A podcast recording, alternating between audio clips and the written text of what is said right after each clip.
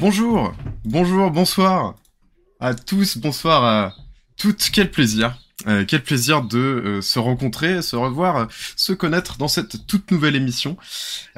donc quel plaisir pour se, retrouver, pour discuter, pour débattre à la cool. Ambiance radio libre, à la fraîche, pendant une heure et demie, pendant peut-être deux heures, on verra. Mais surtout, cette émission, eh ben, c'est la vôtre. Alors n'hésitez pas à intervenir dans le chat, euh, surtout si vous avez, par exemple, la méthode parfaite pour renverser le capitalisme mondial, on est preneur de fou. En tout cas, on peut vous garantir une émission qui sera à 100% sans Stanislas Guérini, c'est notre engagement pour ce soir. Mais petite petite blague à nos confrères euh, bien plus euh, gros de, de Backseat, bien sûr. Bon, il faut quand même que je me présente. Je m'appelle Théo et pour être très clair avec vous, comme mes camarades ici présents ce soir, je crois, on peut dire que je suis un militant de gauche, euh, depuis un certain temps. Et surtout que je suis pas tout seul pour animer euh, cette émission euh, ce soir. Alors, salut Anaïs. Comment ça va J'ai appris que t'étais extrêmement hypé par le live action de One Piece. Est-ce que tu as envie de nous parler de cette, cette passion dévorante? Ça part direct, super.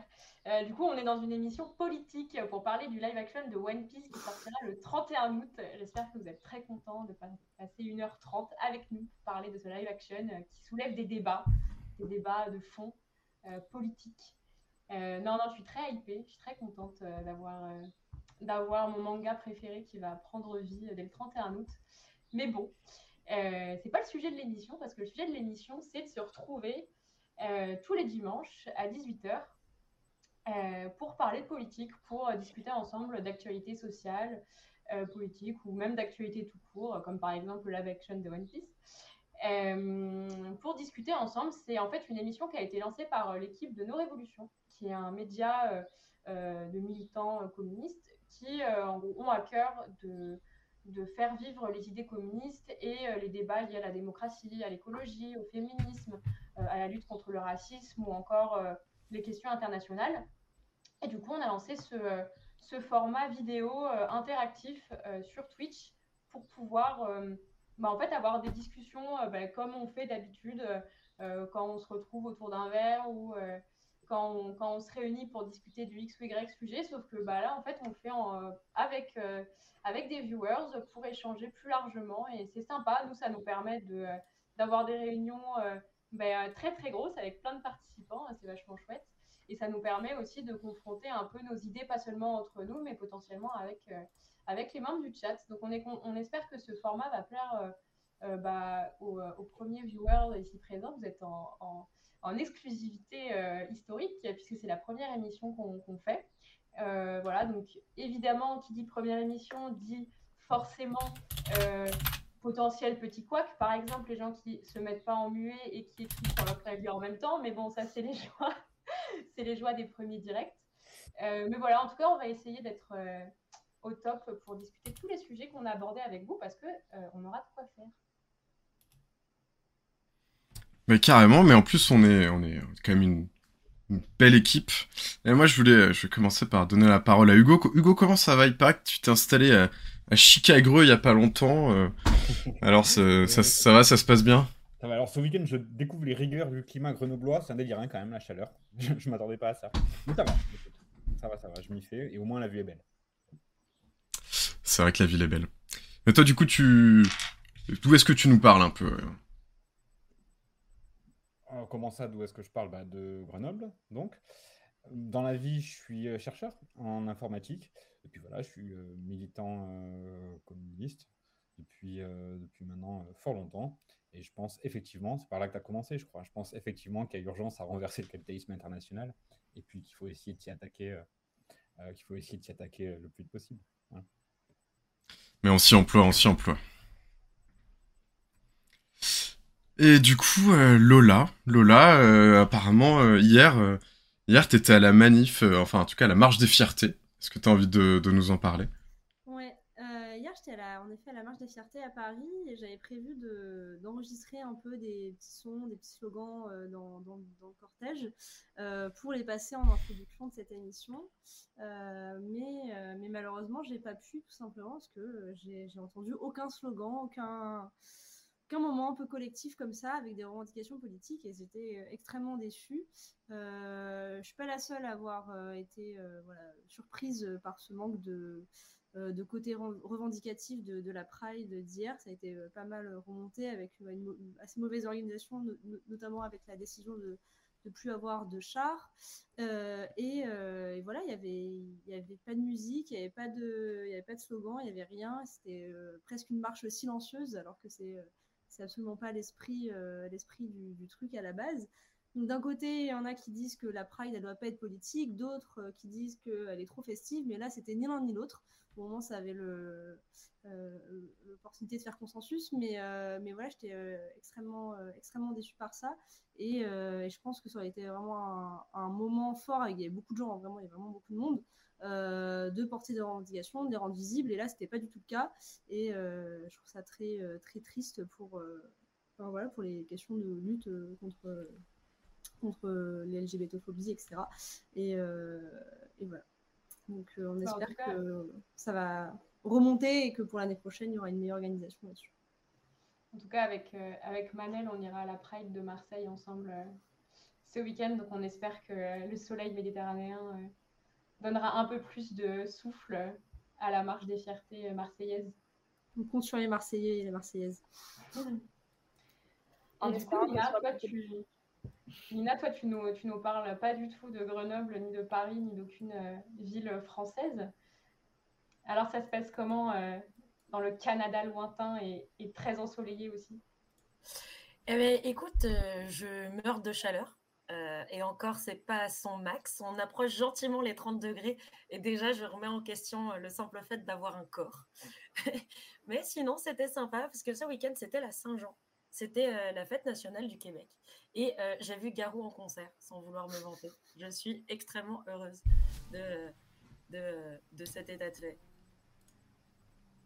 Alors ça, c'est extraordinaire d'avoir cette chance. Ça, ça, arrive une fois dans une vie, ça. Ah, totalement, totalement. Moi, j'étais à fond. Hein.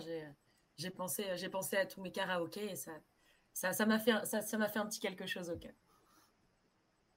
Et genre, t'as déjà vu les cowboys fringants? Au Québec C'est ça mon oui. québécois. Oui, oui, je les ai vus, euh, je les ai vus depuis euh, les, les, extrêmes hauteurs euh, d'un stade parce que les places de concert, comme beaucoup de choses, sont quand même assez onéreuse. Et euh, c'était, euh, c'était vraiment fou. Euh, honnêtement, je pense qu'il nous faut plus de concerts de folk dans la vie. Ça rend heureux. Ah, trop cool. C'est comme le militantisme, ça rend heureux. il faut le noter, il faut le rappeler, souvent. et toi, Manel? Manel, comment ça va? Toi, t'as pas trop chaud?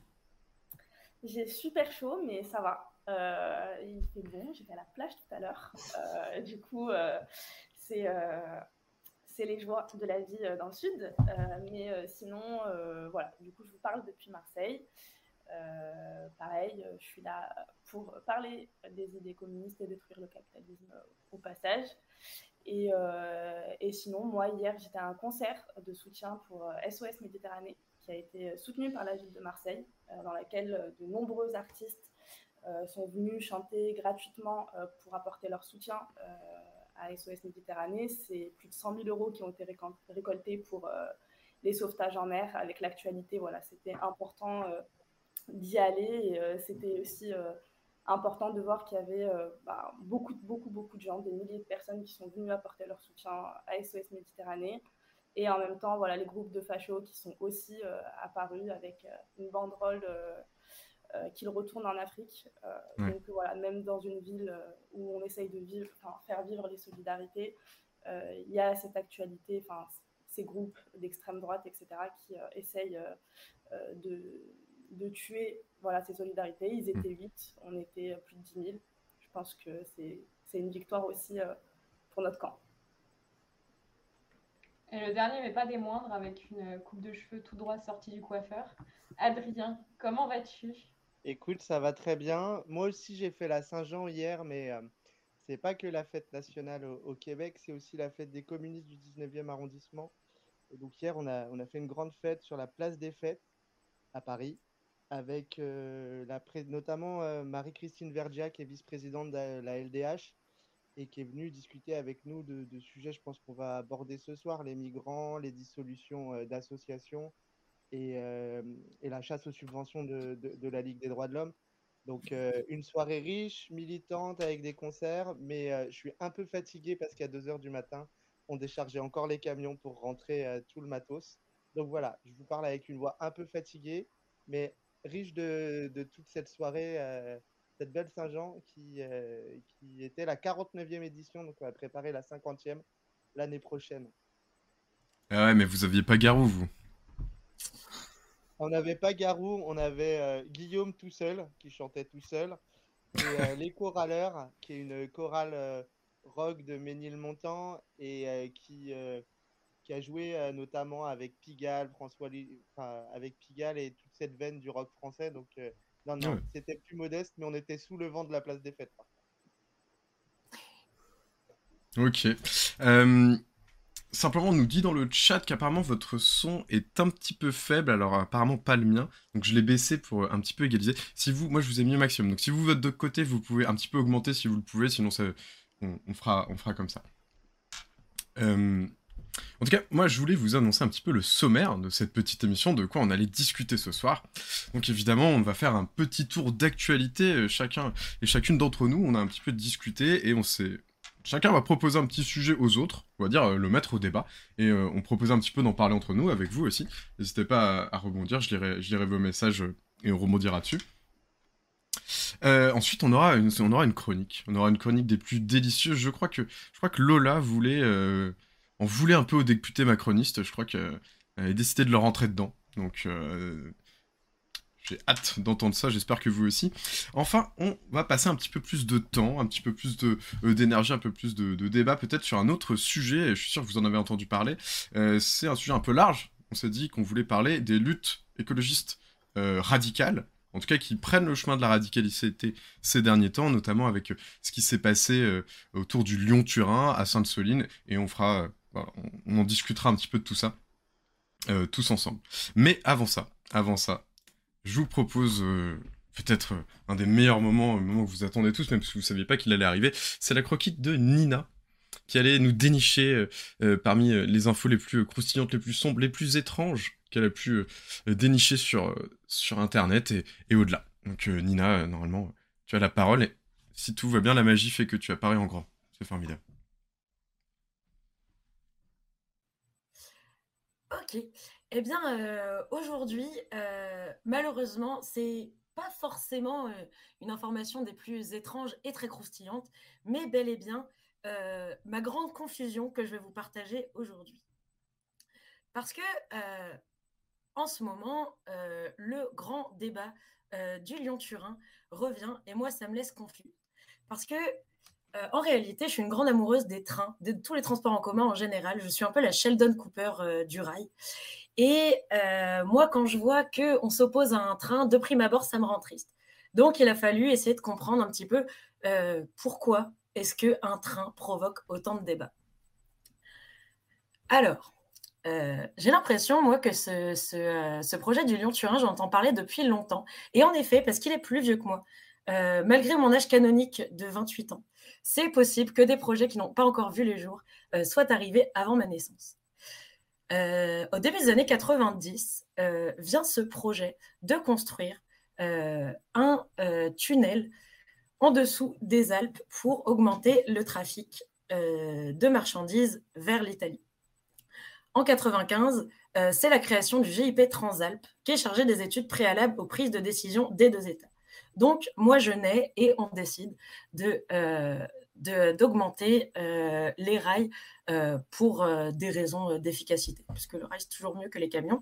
Et en effet, les camions sont très nombreux sur cette portion, puisque c'est 45 millions, 45, pas 45 millions, non, je me suis trompée dans mes chiffres. Enfin bref, j'ai mal fait le calcul, mais c'est 12 500 camions par jour qui font France-Italie pour nous apporter de super petites marchandises.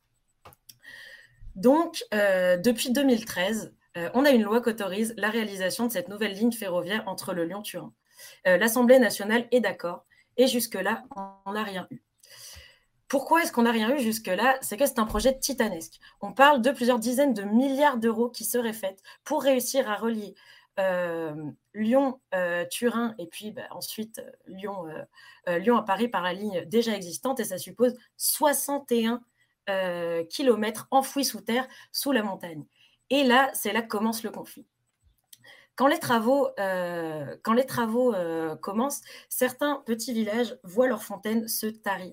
Mais se tarir sévèrement. Il y a le petit village du Bourget, euh, lui, qui a vu toutes ces fontaines municipales s'éteindre, et pour cause, à force de commencer à creuser dans la montagne, l'eau qui s'écoulait naturellement vers leur sympathique petite bourgade s'est engouffrée dans le tunnel.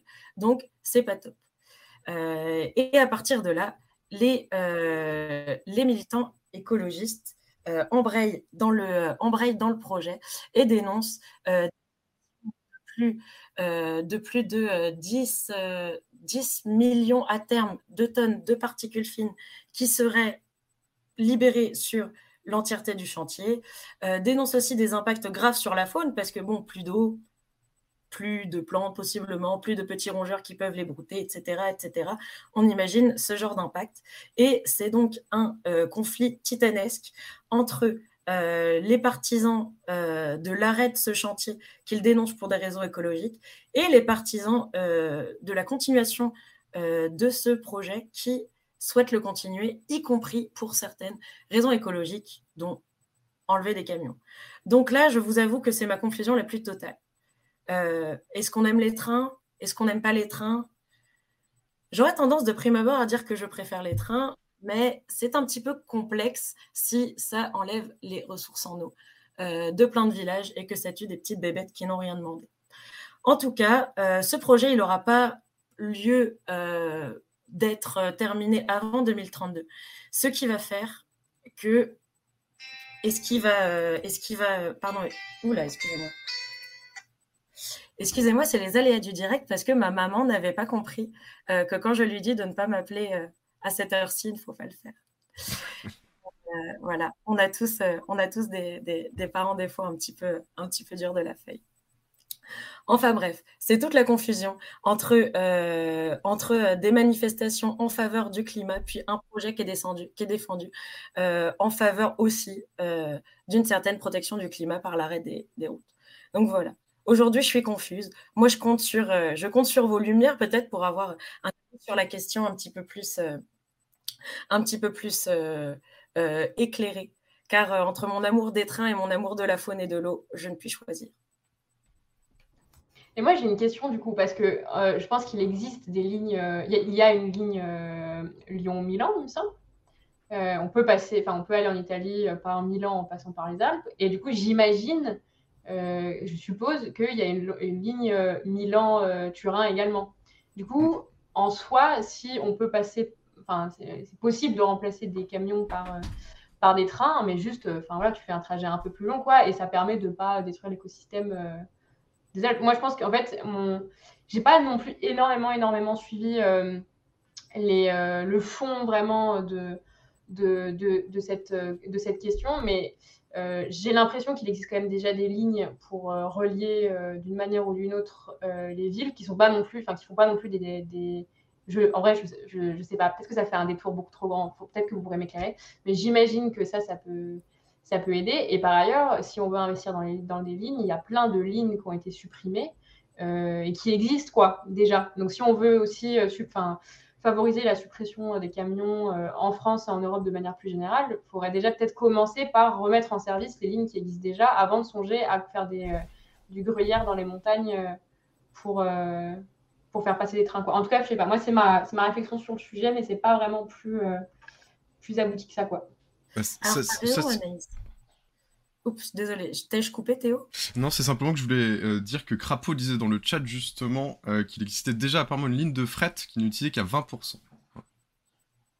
Oui, c'est ça, il y a bien une ligne de fret, j'ai vu, euh, j'ai vu ça aussi. j'ai cru comprendre, alors là, encore une fois, les sources se, se, contredisent lorsque je cherche. la chose que je qui revient le plus souvent que j'ai vue, c'est que cette ligne existe bel et bien, euh, mais elle ne serait plus aux normes, puisqu'elle est utilisée à la fois pour des marchandises et pour euh, le transport de passagers. Ce qui fait que ça permettrait euh, à une soixantaine de trains par jour de circuler, si on parle juste des marchandises, ce qui tomberait à 40 par exemple, si jamais les normes visaient à évoluer et que deux trains ne pouvaient plus se croiser dans ce tunnel-là. Donc, ces normes sont-elles ces normes sont-elles justifiées? J'en sais rien. c'est la seule réponse que je peux, apporter, que j'ai trouvée. Oui, moi je, veux bien euh, rebondir sur le sujet parce que à la fois, je, trouve que, tu le disais, euh, il y, a des questions qui se posent sur les écosystèmes, la faune et la flore, mais en même temps, en réalité, dès qu'on lance un projet industriel, il est bien évident que ça va avec de l'artificialisation et que ça va euh, changer l'environnement où on installe le dit projet industriel. Donc, on est toujours un petit peu contraint à un compromis, c'est-à-dire à un rapport entre bah, les dégâts et les pollutions diverses qu'occasionne le projet industriel et l'utilité qu'on attend du projet en question.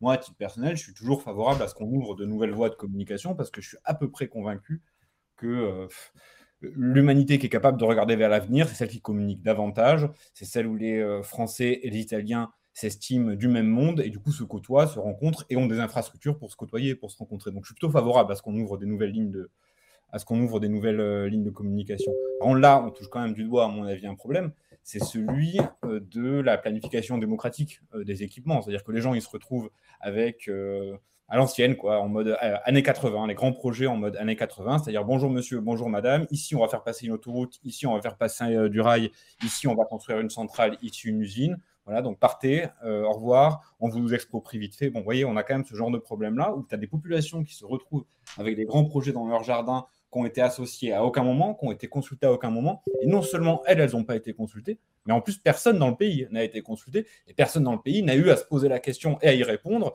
de est-ce qu'on peut ouvrir une nouvelle voie de communication entre la France et l'Italie? Moi, je répondrais oui à cette question, mais il est bien naturel que c'est scandaleux le fait qu'on la pose à personne et qu'on mette tout le monde devant le fait accompli. Surtout pour un projet qui a déjà plusieurs décennies, c'est-à-dire que le temps pour poser la question aux populations, en réalité, on l'a eu dix fois, on l'a eu quinze fois.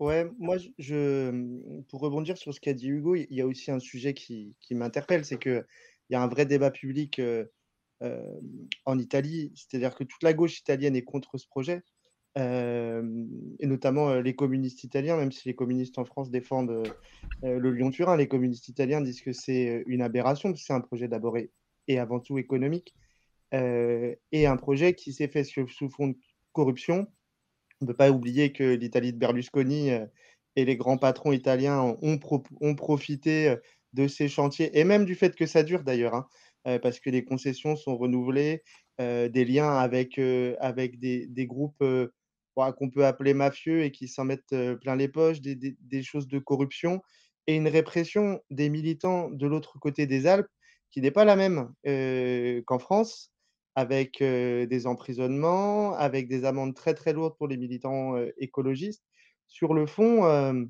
d'un transport qui n'est pas non plus celui des habitants. C'est là où c'est un peu, un peu compliqué. C'est-à-dire, quel est le but? Est-ce que c'est faire passer plus de TGV entre Lyon et Turin Mais pour qui? Quand on voit la manière dont la frontière italienne est aussi bah, un endroit où des gens, que les migrants cherchent à passer dans des conditions qu'on connaît. Enfin, moi, je pense qu'il y a tout ça qui, est soulevé par, ce sujet. Et donc, qu'en France, on s'y intéresse, c'est cool. Ça a, mis, ça a mis 15 ans, en fait, hein, à, ce que, à ce que nous, on s'empare du, du sujet. Je pense qu'il faut, il, faut aussi décentrer son regard et aller voir pourquoi en Italie, ce projet, il passe pas du tout, en fait. Alors que chez nous, il est bien plus accepté par une partie de la gauche et par une partie des progressistes Moi, je trouve qu'il y a un sujet qui est vraiment intéressant. Il y a presque une sorte de paradoxe où, euh, d'un côté, on se dit, on veut créer une nouvelle ligne de train afin de transporter les marchandises. Alors, il y a énormément d'échanges d'arguments sur, effectivement, euh, comme euh, d'ailleurs Zinoa Rae le dit dans le chat, finalement, toutes les lignes de fret, elles ont été laissées sans investissement pendant des années et des années. On a vachement favorisé les camions au détriment des populations. Hein. parce que je pense que si vous habitez en Maurienne, aujourd'hui dans la vallée de la Maurienne, et que vous voyez des milliers de camions euh, passer chaque jour, ça, tant pour la qualité de l'air pour que pour la qualité de vie, ça, ça doit être assez difficile. Mais il y a une espèce de paradoxe, on veut créer une nouvelle ligne de fret, mais pour créer cette ligne, ça va dégager énormément de pollution, énormément de CO2. Et finalement, c'est un peu le calcul de est-ce que euh, euh, le coût est plus intéressant que l'avantage? Est-ce que finalement le fait de se débarrasser des camions dans 20 ans, est-ce que c'est plus intéressant? Que de creuser cette espèce d'énorme, tous ces tunnels, etc. Ça fait un petit peu, vous savez, Tolkien, hein, ils ont creusé trop profond avec trop d'avidité. On ne sait pas ce qu'ils m'ont réveillé là-dessous en plus. Donc il y a une espèce de paradoxe quand même de coût-avantage, finalement.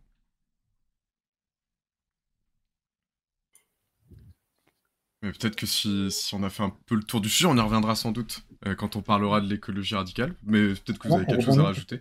Théo, si ça t'embête pas, euh, je pense que dans le débat, ça serait une bonne chose, par contre, de dire vous êtes bien gentil à vouloir faciliter le transit des marchandises, alors même que vous bloquez les migrants et que vous bloquez les humains. Euh, je pense que ça serait une bonne chose et que c'est un truc sur lequel les, progressistes dont parlait Adrien, qui sont plutôt favorables au projet, et ceux qui sont plutôt contre le projet, euh, tous retrouver sur cette idée-là, mettant en accusation l'hypocrisie de ces grands projets gouvernementaux qui, facilitent, oui, qui facilitent la transition des marchandises, mais qui traitent les humains moins bien que des marchandises. Pour continuer peut-être sur la lancée euh, des, petites actus euh, sur lesquelles on peut euh, rebondir chacun chacune. J'ai vu que tu t'intéressais, Adrien, au premier défilé de mode de Shein, qui, qui d'ailleurs, j'ai même pas compris s'il a eu lieu ou s'il va avoir lieu, mais tu vas peut-être pouvoir nous éclairer sur le sujet. mais dis-nous, dis-nous pourquoi tu t'intéresses à cette question et qu'est-ce qui te, fait réagir là-dessus? En fait, je m'intéresse à cette question parce que, bah, comme Parisien, Paris c'est la capitale de la mode et, on a subi et on subit les différents défilés, la, Fashion Week et, et c'est intéressant de regarder ce qui s'y passe. Par exemple, il y a eu cette semaine LVMH qui a privatisé le Pont Neuf, ce qui a rapporté très peu d'argent aux Parisiens alors que ça a bloqué la moitié du centre de Paris pendant 5 heures. mais puis il y a des choses aussi sur l'évolution des modèles et la manière dont des, dont des sociétés comme Shein bah, prennent de plus en plus de place. Et en fait, Shein a fait son premier défilé à Paris comme une grande marque de luxe. Elle l'a fait rue Cambon, c'est dans le premier arrondissement. C'est pas très loin de la Concorde pour ceux, qui voient et, de la rue, la rue Saint-Honoré.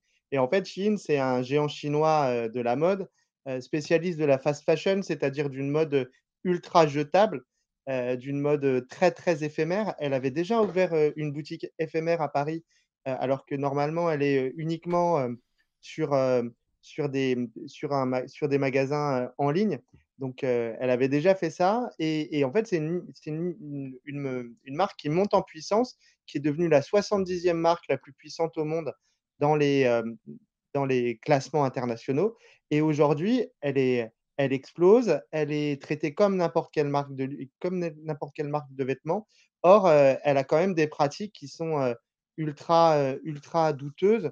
Notamment, elle est responsable de pollution dans le désert d'Atacama au Chili, où il balance l'ensemble des, des, déchets. elle est accusée d'utiliser les Ouïghours comme main-d'œuvre et, et d'avoir recours au, travail forcé. Et, et, plus que ça, en fait, l'industrie de la mode, elle est ultra consommatrice pour l'environnement. elle pèse elle pèse pour près de 10% des, émissions de gaz à effet de serre. Et, on est passé, en fait, en l'espace de, 20 ans, de, on a doublé la production de vêtements dans le monde, alors qu'on n'a pas doublé le, nombre d'individus. Et en fait, on est dans une fuite en avant où on a d'un côté une marque ultra jetable qui, qui s'adresse au plus grand nombre, et puis de l'autre, des marques euh, qui sont au contraire respectueuses de l'environnement, enfin qui sont vendues comme respectueuses de l'environnement et qui euh, et qui sont euh, et qui sont bah, elles plus durables. Et donc voilà, je pense que c'est un sujet intéressant parce que comment on consomme, comment on s'habille finalement, ça, ça, ça, a un poids, ça a un poids politique. Et, et, en plus, ce défilé, il est arrivé en même temps, et je vais terminer là-dessus, que la lutte chez les Verbaudet Mmh. et donc, une lutte sociale pour des conditions de salaire dignes. Et on voit que ces grands groupes-là, ils, sont en, ils sont en fait en train de, en train un peu comme les dark kitchen tuent les restaurants, et ben la fast fashion tue un certain nombre de marques et font peser des, vrais chocs de compétitivité sur, sur des économies qui existent depuis des années. On peut penser à la disparition de Camailleux, de Koukaï l'année dernière, qui sont des marques de moyenne gamme un peu moins un, peu moins dégueulasses dans leurs procédés et surtout qu'employés en France, que ce soit dans la conception des, des modèles ou, ou dans la distribution. Et aujourd'hui, on peut avoir des, des, choses qui sont distribuées à grande échelle, qui vont très très vite et qui posent tout un tas d'enjeux environnementaux qui, sont, qui sont souvent et ben, loin des yeux du, consommateur. On se dit un t-shirt à 5 euros, c'est cool. Mais en fait, le t-shirt à 5 euros, bah, il coûte beaucoup plus cher à la planète que les 5 euros qu'on a dans, son panier sur le site de, de Chine. Hmm. Alors, je, me fais juste le, relais du chat ensuite. Je vais, je vais s'intervenir. Mais alors, l'Ilvatar himself alors c'est quand même pas rien, euh, qui nous dit qu'ils ont même récemment invité des influenceurs et des influenceuses pour visiter des usines modèles, euh, donc, euh, donc la marque, pour essayer de mettre en avant leurs produits apparemment. Ouais, en fait, ils, fonctionnent beaucoup comme ça, c'est-à-dire que ils invitent des influenceurs, que ce soit dans leur défilé, que ce soit dans leur boutique éphémère, et, et, en fait, ça va avec le développement des réseaux sociaux parce que comme la durée de vie d'un produit, elle est très très courte, et ben, l'influence et, ces, influenceurs qui, on l'a vu il y a quelques semaines, sont prêts à vanter n'importe quel produit, pour eux, ça correspond bien avec leur mode de communication et avec le marketing ultra agressif d'une boîte comme celle-ci.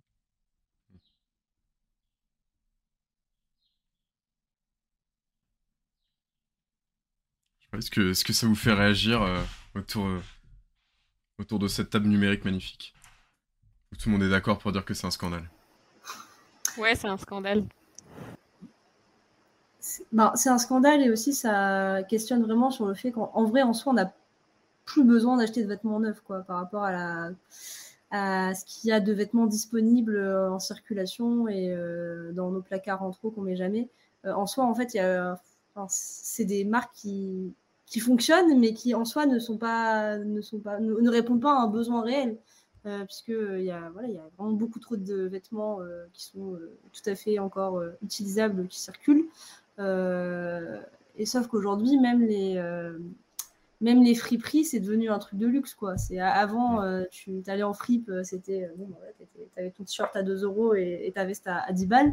maintenant, c'est devenu aussi une vraie, un vrai truc de, ouais, de, de, de, pour se faire du fric. Euh, et, même ça, c'est devenu euh, de moins en moins accessible.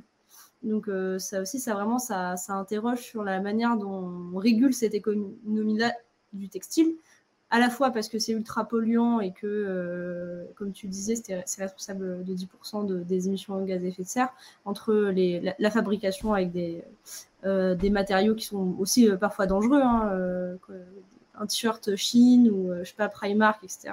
C'est des produits qui peuvent être, euh, qui sont nocifs pour la peau, qui sont nocifs aussi dans les, ce qui rejette dans les dans, dans l'eau, etc. Euh, et, et, par la circulation du vêtement qui, fait 50 trajets entre la Chine et je sais pas quel autre pays. pour être vendu. Donc il y, a un vrai travail de, de réflexion et aussi de régulation sur, sur la vente et la, la circulation des, du vêtement. Quoi.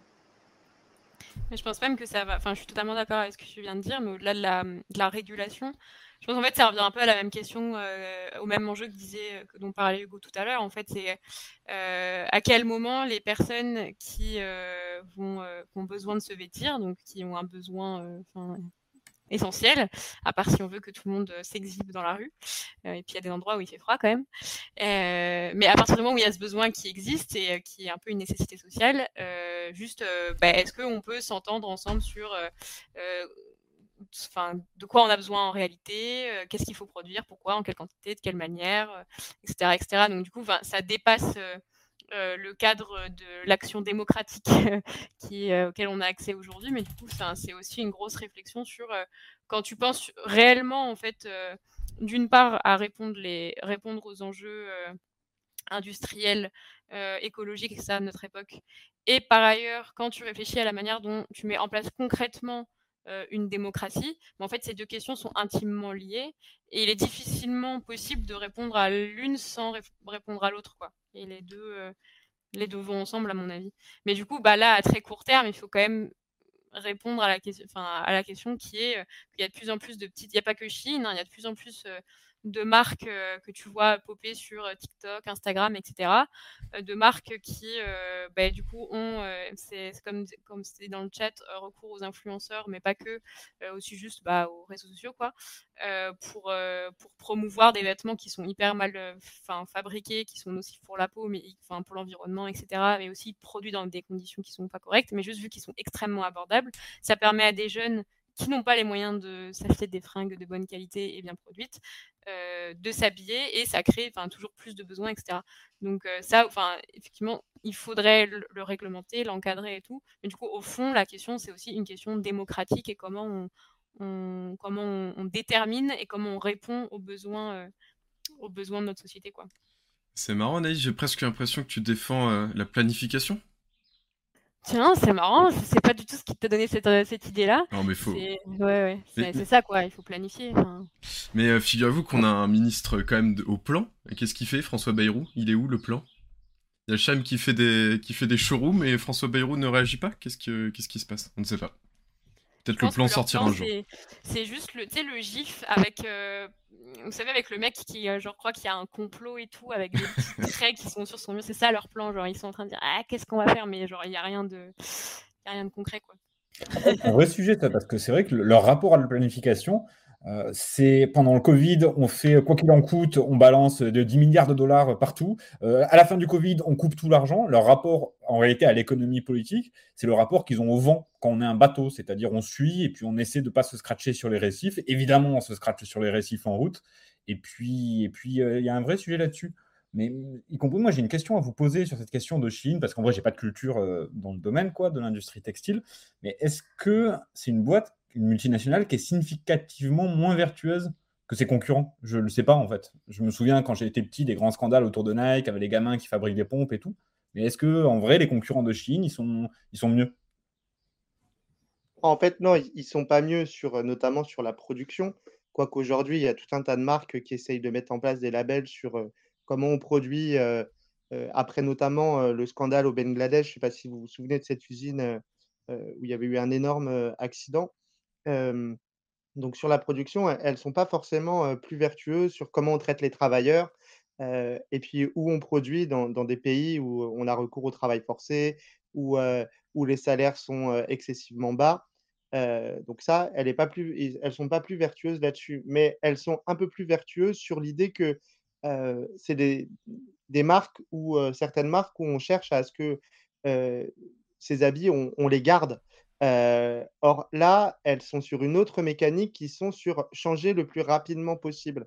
Et, c'est en ça qu'elles sont, qu'elle est moins vertueuse, c'est-à-dire qu'elle est dans des modèles économiques qui sont beaucoup plus destructeurs pour, les, écosystèmes. économiques des pays, notamment parce qu'une marque comme Nike ou une marque comme Levis, elle va chercher à s'implanter de manière classique à avoir des boutiques euh, et à ce que euh, sa marque soit le plus portée, le plus, pas le plus longtemps possible, mais avec une sorte de on sort une nouvelle collection tous les ans et c'est celle-ci qui, est, qui, fait l'actualité. Et pas on sort, parce que c'est des chiffres incroyables, de plusieurs dizaines de produits chaque jour sur une marque comme Shein. Et, et c'est ça, en fait, qui, qui est destructeur moi, je, veux rebondir sur ce que vous avez dit sur le plan, parce qu'il n'y a pas que la France et son commissaire au plan qui ne sert à rien. il y a aussi Thierry Breton, qui, est, commissaire européen aux questions d'industrie, où pendant le Covid, eh ben, il fallait réindustrialiser pour, avoir des usines textiles qui soient notamment capables de faire des masques et ben, pour les questions de, textile, il n'y a, y a, aucune, volonté de réimplanter des usines en Italie, en France, dans les pays qui ont pourtant. il y a des grandes régions qui ont tourné qu'avec des usines textiles. Hein. Vous prenez une ville comme Sedan, elle était tout entière tournée vers le textile. Et depuis 30 ans, en fait, elle est en, pleine dépression économique parce que eh ben, tout a été délocalisé et très très loin. C'est-à-dire qu'il y a aussi une délocalisation qui, bah, est d'abord allée au Maroc et en Turquie. Et aujourd'hui, elle est, elle est, même ces pays coûtent trop cher pour fournir la demande de marques aussi bas de gamme que Chine. Parce que ça aussi, c'est important, c'est que c'est vraiment des vêtements jetables. C'est-à-dire qu'au bout de trois utilisations, euh, bah, ils ne servent plus à rien. De toute façon, ça coûte plus cher de les laver au bout de trois fois que de, que de, que, de le remettre. Donc euh, voilà, c'est aussi cette, cette mécanique-là qui, qui est très inquiétante. Mmh, c'est aussi ce que dit, Sicipi dans le chat, qui dit que ça a effectivement aussi, au-delà de juste que ce soit un prix bas qui permet du coup à, plus de gens, en tout cas en France, comme ce que tu viens de dire, parce que c'est pas forcément le cas à l'étranger, mais ce qui a permis à plus de gens de les acheter. au-delà de ça, il y a, une, une, augmentation significative, significative pardon, du rythme de, la consommation, avec des collections très rapprochées. Euh, et il y a Soupe Poivre qui, souligne le fait qu'il y a aussi, du coup j'ai pas lu donc je viens en même temps, il y a des mots compliqués dans ton message Soupe Poivre, c'est compliqué. Il y a une campagne internationale qui s'appelle ah, Pay Your Workers, ok, en fait ça va, c'était pas assez compliqué que ça, qui cible les nombreuses marques et met sur le devant de la scène les réalités des conditions de travail. Donc intéressant si vous voulez jeter un petit coup d'œil. Voilà, il y, a des, mobilisations internationales aussi qui, euh, émergent sur ce sujet-là. Et c'est évidemment des questions internationales, parce que de toute façon, maintenant, aujourd'hui, les industries textiles ne se pensent pas autrement que d'un point de vue international, euh, alors que, euh, justement, l'enjeu, c'est de relocaliser ces industries-là. Est-ce que vous avez autre chose à dire sur ce sujet Parce que la, question de la planification tout à l'heure est très pratique pour moi, parce que ça me permet de rebondir, vu que je ne vois qu'il n'y a aucun mouvement de stop euh, parmi vous. Euh, je rebondis euh, parce que je me suis intéressée aux assises des finances publiques. C'est pas très sexy comme, thème. parce que bon, les finances publiques en général, soit ça ne, ramène pas des très bons souvenirs, soit juste ça paraît très obscur et, et un sujet qui, qui ne donne pas très envie de creuser. Mais donc cette semaine, ça a commencé le 19 juin, donc c'était à partir de c'était vraiment cette semaine, euh, il y a eu euh, des assises euh, des finances publiques qui ont été organisées par le gouvernement. avec comme ambition, comme objectif, de couper 10 milliards d'euros dans les dépenses publiques de l'État. sachant que dans cette réduction qui est voulu par le gouvernement pour, euh, pour euh, arrêter justement, comme disait tout à, tout à l'heure Hugo, le quoi qu'il en coûte, le fait d'injecter des milliards d'euros dans l'économie euh, comme le faisait avant de manière très gracieuse le gouvernement. on arrête le quoi qu'il en coûte et on resserre les vis parce que même si la France a conservé son niveau de notation, de solvabilité, et on en est très content, vraiment, on est vraiment super content, quoi, ça change vraiment énormément de choses à notre vie. et bah, du coup, il y a quand même une volonté du gouvernement de réduire les dépenses. Comment ils vont faire? Et ben, En fait, les premiers postes de dépenses qui sont ciblés, c'est la santé. Étonnant. c'est le l'argent qui est. Ah, j'ai un trou de mémoire, mais c'est l'argent qui est donné aux gens quand ils sont malades. Ah, c'est la honte, vas-y. Sécurité sociale? Non, c'est pas la sécurité sociale. C'est en gros quand tu es arrêté une journée, c'est de réduire ces dépenses-là. Euh... Ouais, enfin, vous m'avez compris, quoi. Euh... Ouais. Enfin bref, ça, euh, c'est de réduire donc les dépenses de santé, réduire euh, les dépenses euh, liées au chômage, parce que du coup, forcément, quand on met en place une réforme de retraite qui, oui, c'est mettre à tout le monde obligatoire le jour de carence gratuit, mmh. là, qui n'est pas remboursé. et donc, du coup, quand tu mets en, place une réforme chômage, une réforme des retraites qui, nécessairement, vu que en fait, les personnes qui ne peuvent plus travailler ne vont pas travailler plus longtemps, donc du coup, au bout d'un moment, ils ne peuvent plus travailler, ils deviennent quoi? Bah, des chômeurs. Donc, quand tu mets en place une réforme qui a pour euh, objectif au final de, enfin pas pour objectif, mais en tout cas c'est une conséquence nécessaire euh, d'augmenter le nombre de chômeurs, tu prétends que du coup en baissant le chômage et en atteignant le plein emploi, tu vas baisser les dépenses publiques. Et donc du coup voilà, c'est vraiment un, ensemble de, de, de, de mots creux dits par le gouvernement pour pour pouvoir répondre aux objectifs en fait des 3% de dettes qui sont fixées par l'Union européenne. et du coup, bah, pendant qu'on augmente le budget des armées, pendant qu'on augmente des, des, budgets qui ne sont pas forcément nécessaires, en tout cas nous, c'est toujours le même sujet que d'habitude, hein, c'est toujours le gouvernement qui est élu pour 5 ans, et pendant 5 ans, on n'a pas notre mot à dire sur la manière dont les budgets sont, sont fixés. Euh, et du coup, bah, en fait, pendant cinq ans, on est juste spectateur du fait qu'on va euh, euh, supprimer des, des, lits dans les hôpitaux, qu'on ne va pas financer davantage les écoles, alors qu'il y a un énorme besoin dans les écoles pour permettre bah, aux enfants juste d'être éduqués, quoi, enfin d'avoir accès juste à, la nécessité la plus primaire quand tu es un enfant. Euh, bah, bref, plein de sujets, plein de, budgets qui sont hyper nécessaires, on coupe dedans.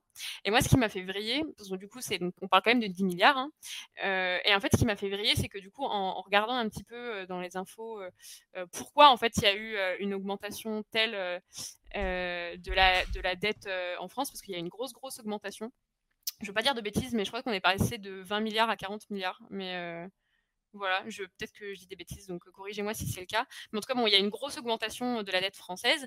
Et en fait, quand tu regardes à quoi est liée cette dette, en fait, il y a une partie, il y a une part significative de, cette dette qui est indexée sur l'inflation. En gros, c'est une partie de, des emprunts de l'État dont le remboursement est fixé en fonction de l'inflation. Donc, s'il y a une forte inflation, bah, du coup, le, le, montant que doit rembourser l'État, il est augmenté de la même manière.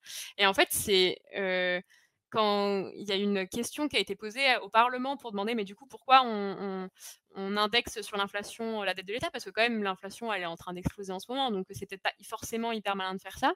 Et en fait, je crois que c'est Bruno Le Maire qui était au micro pour répondre, et il explique qu'en fait, c'est parce que bah, c'est pour permettre de pouvoir rembourser les banques et les assurances. Et quand même, on est bien content, nous, ben, de pouvoir avoir des banques qui tournent et des assurances vie qui tournent. Euh, donc du coup, c'est quand même d'intérêt public de pouvoir donner plein de thunes aux banques et aux assurances. Et donc, euh, enfin voilà quoi, il n'y a pas, il a pas de sujet. Du coup, le député RN qui avait posé une question, il était content. Il n'a pas, il pas non plus trop répondu. Mais mais voilà, ça m'a fait, ça m'a fait pas mal marrer parce que pendant que, bah, en fait, il y a des, il y a des enjeux de plus en plus important en termes de, bah, de, crise sociale, de crise politique, de crise démocratique, etc., on continue à faire une espèce de petit balai comme si rien de, rien de rien n'était. En fait, le gouvernement continue de faire comme si, euh, comme si, euh, ben, en fait, ils étaient, euh, ils avaient le monopole de la rationalité et de et, et, voilà, et du coup, on n'a pas du tout notre mot à dire sur des sujets aussi importants que ça. et bon, le budget, il sera présenté à l'automne, comme chaque budget chaque année. mais c'est intéressant de voir que déjà, dès aujourd'hui, le sujet n'est pas... Enfin, on peut pas s'en emparer, quoi. Et vu le contenu des discussions du gouvernement, ça risque de chauffer pour nous en 2024. Enfin, pour le budget 2024. Bah, moi, juste pour, rebondir là-dessus, parce que c'est toujours quelque chose qui me, qui me sidère, c'est qu'on a une différence qui est complètement incroyable entre ce que peuvent dire euh, les représentants de, la Macronie aujourd'hui et la réalité des faits. Euh, donc ils vont nous expliquer qu'ils ont aidé euh, l'hôpital public, qu'ils ont aidé finalement l'éducation nationale en augmentant les salaires des profs, etc. etc. Mais en fait, c'est encore 10 milliards de baisse, en fait 10 milliards de baisse dans le service public. Ça se traduit très concrètement. Hein. C'est des fermetures d'écoles, ça va être des, des, personnes qui partent en retraite qui ne sont pas remplacées, ce qui va pressuriser à, mort les équipes. Ça va être encore des baisses de dotation pour les collectivités locales euh, qui essayent de, euh, de se réadapter aujourd'hui.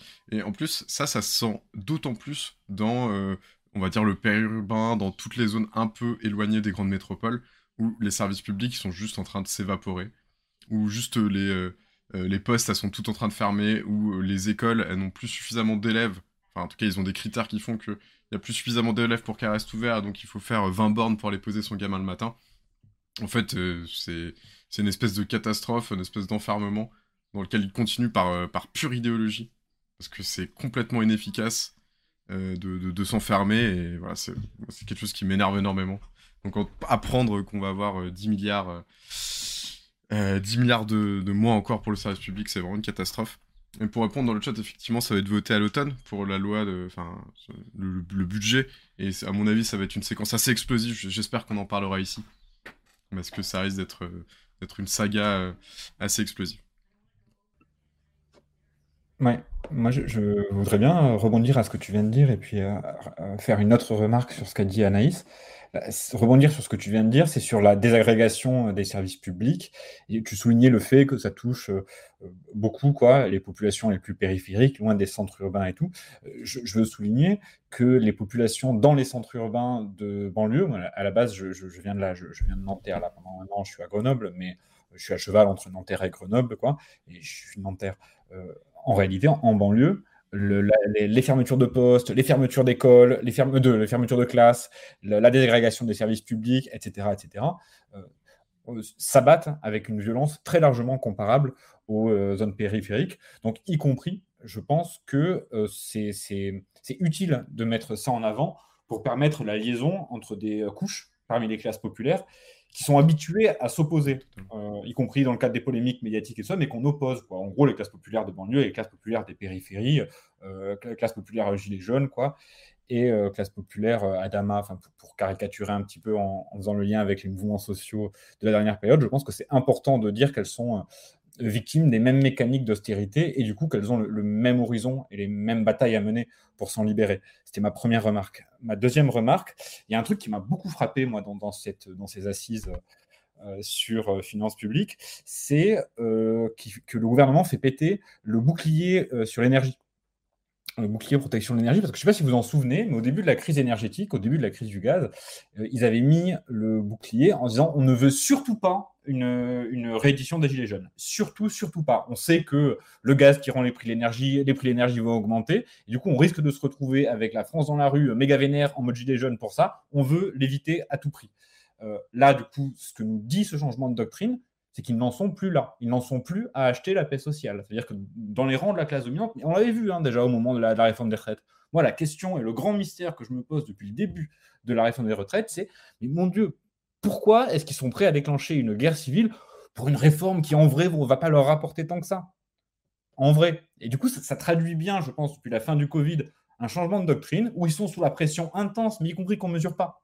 La pression euh, des marchés financiers, parce que quand on regarde, on se dit ah ouais, c'est Macron, c'est idéologique, c'est parce que c'est un petit groupe de gens qui font ce qu'ils veulent et qui écoutent personne et tout ça. Ouais, d'accord. N'empêche que en même temps que la réforme des retraites en France, il y avait une réforme des retraites en Allemagne, en Belgique, en Italie, en Espagne. Donc visiblement, il y a quand même une pression un petit peu générale sur le sujet euh, qui s'exerce sur à peu près tout le monde. Et je pense que ça va un petit peu dans ce, dans ce, dans ce fil-là. On a une classe dominante qui a besoin d'avoir des retours sur investissement rapides, très rapides, euh, qui n'en est plus à négocier ou à faire des compromis ou à essayer de pacifier les choses pour éviter les gilets jaunes. Ils sont en mode très bien, descendez dans la rue, on vous cognera dessus. Du coup, je pense qu'y compris, ça donne la responsabilité. Euh, bah, ils, disent euh, venez me chercher, quoi, en gros. Venez me chercher si vous voulez pas de ces réformes. Je pense que nous, ça nous donne la responsabilité effectivement d'aller les chercher, effectivement de prendre la rue, et effectivement de grouper contre ces gens et contre les politiques qu'ils mettent en œuvre. Et ça sera important, je pense, au moment du vote. J'ai vu dans le chat qu'on parlait du, du, projet de loi finance de l'année prochaine, ça va être important de grouper à ce moment-là, puisqu'on a vu déjà là dans le cadre du mouvement des retraites qu'en réalité les majorités de la minorité gouvernementale sont très courtes pour faire voter ce genre de choses, et que si on est capable de les mettre encore plus en difficulté, peut-être qu'on peut ouvrir un horizon euh, qui, casse, euh, qui casse ces mécanismes d'austérité. En tout cas, le mouvement social français est bien placé pour casser les mécanismes d'austérité. Le mouvement social allemand, par exemple, est allé beaucoup moins loin, beaucoup moins fort et a montré beaucoup moins de force que le mouvement social français dans les derniers mois. Moi, je veux bien dire un mot euh, parce qu'il y a eu deux oppositions euh, successives. Il y a eu une opposition euh, ville-campagne et puis après banlieue périphérique, Paris. Aujourd'hui, l'académie où on ferme le plus de classes, c'est Paris. 200 classes fermées. Et en fait, ce qu'on nous dit, c'est qu'on ferme des classes, mais c'est pour en ouvrir en Seine-Saint-Denis. C'est pour que vous rattrapiez, vous ayez aussi peu d'écoles ouvertes qu'en Seine-Saint-Denis. Voilà ce qui est dit au CDEM. C'est un scandale absolu parce que en fait, c'est du dumping, mais sur les services publics. Aujourd'hui, on oppose des territoires en disant bah, vous, avez des maternités, vous avez des écoles, mais il faut que vous en ayez aussi peu que les territoires les plus défavorisés, les plus compliqués. Et, ça, ce scandale-là, il va falloir le, le, dénoncer parce qu'en fait, on devrait être au mieux disant sur la question des services publics. C'est-à-dire qu'il devrait y avoir des espèces de départements pilotes dont on essaye de rattraper le niveau d'encadrement, de nombre de postes, de nombre de, d'écoles, de nombre de. Enfin voilà, je pense que ces, ces, sujets-là, il faut les traiter comme ça. et puis, moi, j'ai vu dans l'actualité, et, je pense que ça, ça va avec ce qu'a dit Hugo, je ne sais pas si vous avez vu que Blanquer, il, s'est reconverti. Il est en train d'ouvrir une école privée pour Veolia sur les questions d'environnement. mais, mais, parce qu'en fait, la casse des services publics, tout ce qu'il a fait de mal, ça laisse la place en fait aux grands groupes financiers Veolia, c'est un champion français à la fois sur les questions d'eau, d'assainissement, mais aussi de France-Afrique. Hein. C'est une, boîte qui, vend très très cher ce qui devrait être des services publics dans des pays bah, dits en voie de développement. Et M. Blanquer, qui a été ministre, eh ben, aujourd'hui, il est, il est celui qui couvre une école pour former des, des, pas des ingénieurs d'ailleurs, des techniciens sur les questions mmh. d'eau et d'assainissement, comme si on ne pouvait pas les, les former à l'université après avoir bah, servi la casse de l'université. On l'a vu avec mon master, là, le scandale absolu sur tous ces gens qui se retrouvent sans affectation. Donc voilà, et il y avait Monique Cantos-Perber aussi, hein, qui défendait Macron lors de sa première campagne, qui a été directrice de, de l'ENS et qui, et qui aujourd'hui a monté une école privée. Tous ces gens-là, en fait, ils servent les grands bailleurs de fonds et, et ils montent des trucs après avoir détruit. C'est du tchatchérisme 40 ans après ou 35 ans après. Et, c'est là, c'est, terrible de voir ça avec très peu de, très peu de réactions parce qu'en fait, on est sous le choc. quand déjà tu sais pas comment tu vas te soigner, comment tu peux aller dire un tel ou une telle, en fait, ils, ils ont détruit nos services publics pour se faire de l'argent. Et puis pour des grands groupes avec des intérêts qui sont très compliqués à, démêler. Bah, c'est un, un, projet politique en fait. C'est en vrai c'est un projet idéologique. les libéraux le tiennent depuis des années. Ce qu'ils veulent c'est bah, casser tout ça pour pouvoir le remplacer par du privé. Ou en tout cas que le privé prenne sa part, une part qui, soit de plus en plus grande.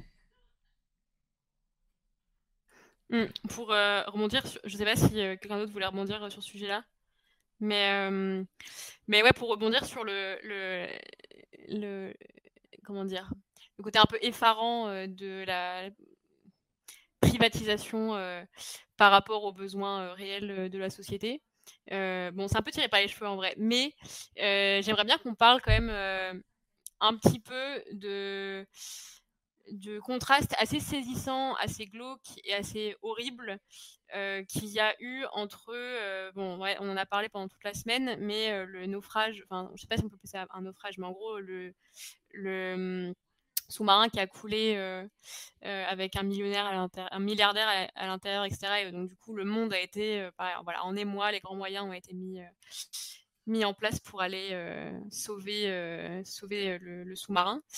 et alors que de l'autre côté, ben, voilà, pareil, on parlait des relations entre, entre France et Afrique, ben, des, des, navires entiers de migrants avec des humains à l'intérieur sans, sans même noter le fait qu'il y avait des enfants à l'intérieur parce que déjà le fait que genre il y a des bateaux pleins de personnes juste c'est qui coulent et qu'on ne fait rien pour, pour les sauver, c'est assez, euh, assez, effarant. Manel, tout à l'heure, tu parlais du concert en soutien avec SOS euh, Méditerranée. Est-ce que tu as d'autres, euh, enfin, tu as quelque chose à dire par rapport à ce sujet-là ou pas? Ouais, c'est un, un, sujet qui, qui est extrêmement difficile, qui est, qui est compliqué, parce que bah, je ne sais pas si vous avez suivi, mais on a eu voilà, pendant un an un gouvernement qui a voulu mettre en place euh, une loi sur, euh, sur l'immigration. Il n'a pas, réussi. Il y avait eu voilà, le mouvement des retraites et voilà, tout un tas de rebondissements qui ont fait voilà, qui, euh, qui ont qu'il hésitait en tout cas sur la stratégie. là, la saison estivale, s'ouvre tristement par des nouvelles tragédies en mer Méditerranée. C'est une mer qui est devenue en fait une, une fosse commune, un cimetière à ciel ouvert. Et on l'a vu, il y a eu voilà l'embarcation l'embarcation des migrants qui, euh, qui a fait euh, naufrage au large de la petite île italienne de, Lampedusa, qui a fait 40, euh, une quarantaine de disparus, dont un nouveau-né, le naufrage qui est survenu au large de la Grèce le 14 juin, qui a fait au moins 82 morts et des centaines de personnes qui sont portées disparues, une cinquantaine de migrants marocains qui ont disparu au large des Canaries à peu près vers, le, vers le 15 juin.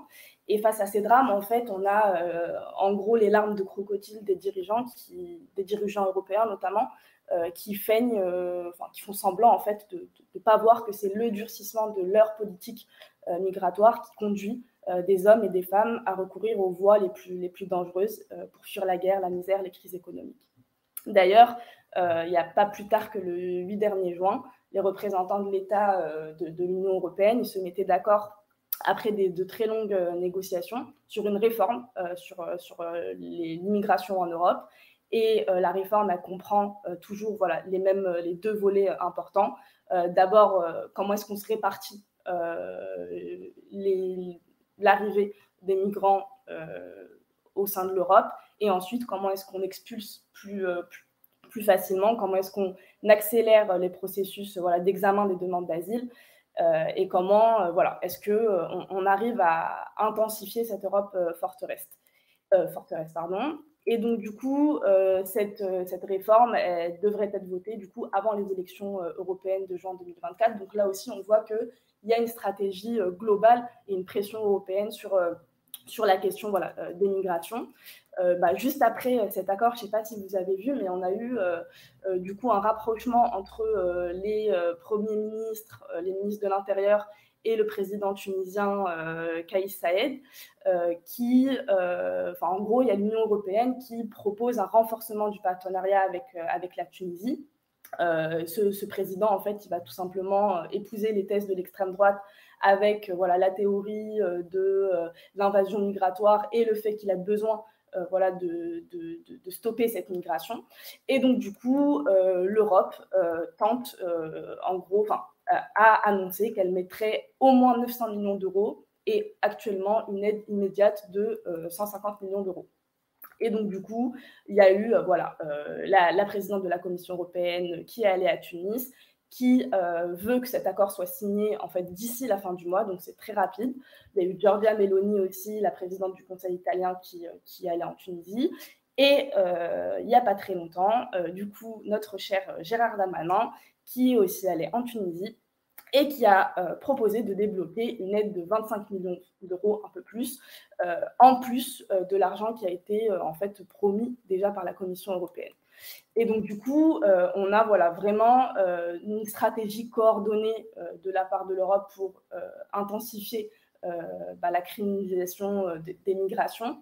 Et en plus, du coup, ici, des alliances qui se font avec des pays, comme on a pu voir avec, avec la Turquie, et là maintenant avec la Tunisie, qui épouse voilà, la même stratégie, les mêmes, le même discours idéologique pour, bah, en fait, tout simplement euh, mettre en place ces politiques répressives. Et on, nous, enfin, je sais pas, enfin, ça peut être une des questions du débat, c'est que euh, on est très faible à gauche euh, sur la question de l'immigration. On se fait complètement rouler dessus par, par la droite, par l'extrême droite. On reste enfermé. voilà, dans des soit sur le discours uniquement humanitaire qui est nécessaire sur l'accueil, etc., ou alors sur la volonté pour une certaine gauche d'épouser euh, bah, du coup euh, les lignes de, la préférence nationale et de la protection des travailleurs français et françaises. Et donc, du coup, voilà, on a un manque, en tout cas, de, de clarté stratégique sur cette question. Et c'est important, voilà, si on peut aussi, voilà, défricher aussi ce sujet qui est extrêmement, bah, déjà lourd d'un point, de vue, d'un point de vue humain et de ce qui se passe en mer Méditerranée et de tous les morts qu'il y a aussi en dehors de la mer Méditerranée et des, voilà, des routes, euh, d'exil. Euh, il y a voilà, cette exigence euh, humaine. Et en plus, voilà, quelle réponse nous, on donne à, cette question.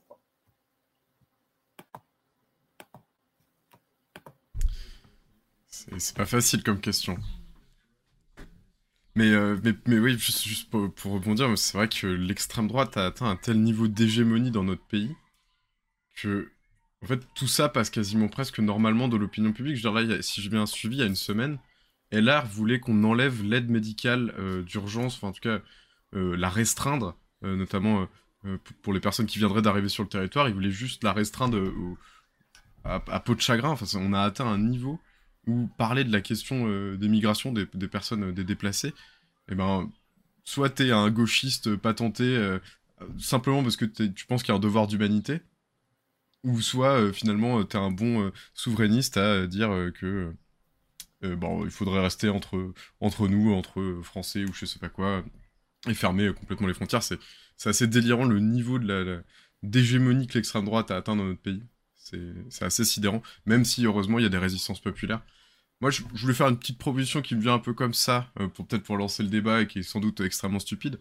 Mais vous voyez, comme je disais tout à l'heure, il y a énormément de, de villages, etc., qui sont de plus en plus euh, euh, déserté, euh, où il y a énormément de problématiques d'accès aux services publics. Il y a plein d'écoles qui vont fermer parce que bah, il y a tout simplement personne qui, enfin, il y a de moins en moins de personnes qui font des enfants. Est-ce qu'il n'y aurait pas une politique un peu volontariste? En fait, penser une politique de l'accueil pour dire aux personnes qui arrivent, aux familles, écoutez, voilà, on a plusieurs options. Il y a telle ou telle ville, village qui peut vous accueillir. En plus, il existe de nombreuses maisons communales. Est-ce que ça, c'est peut-être une piste de réflexion? En fait, avoir une vraie politique d'accueil et qui soit cohérente avec une politique de euh, territoriale, un peu de, peuplement, quoi. Euh, sans que ce soit évidemment euh, coercitif, hein, mais avoir ces propositions-là. Moi, j'ai lu, je ne sais pas si vous l'avez fait, la, tribune d'Elsa Foussillon dans Le Monde il y a deux jours. Ce que je trouve intéressant, c'est que ça renverse le stigmate, c'est-à-dire que ça part de la France millénaire, François Ier et la, création du droit du sol, et, et ça l'ancre dans une tradition. Et donc, euh, c'est beaucoup plus difficile après pour l'extrême droite d'aller euh, d'aller dire que euh, le devoir d'hospitalité, le droit du sol sont des, sont des dangereux trucs de progressistes hors sol, alors que c'est ancré, ancré en fait dans, dans, la, dans la construction même de l'identité française et de l'État français. Donc moi, je trouve, je trouve, ça, je trouve ça intéressant. Je ne sais pas ce que vous en pensez, cette manière de, de renverser, parce que je, je pense qu'il faut aussi porter le fer sur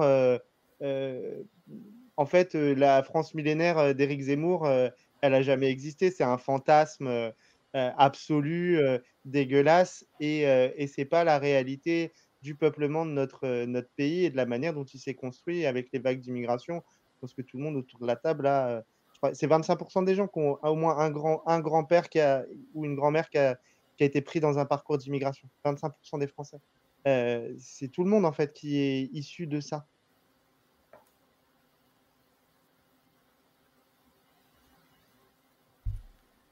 Ouais, il y avait une, intervention d'Elsa Faution qui avait été. Enfin, je sais pas si tu l'as dit au tout début de ton interview, parce que ça m'a vraiment fait, ça m'a fait penser à ça. Mais euh, Elsa Faution, du coup, qui est une députée euh, communiste, euh, députée de Gennevilliers et Villeneuve-la-Garenne, il me semble.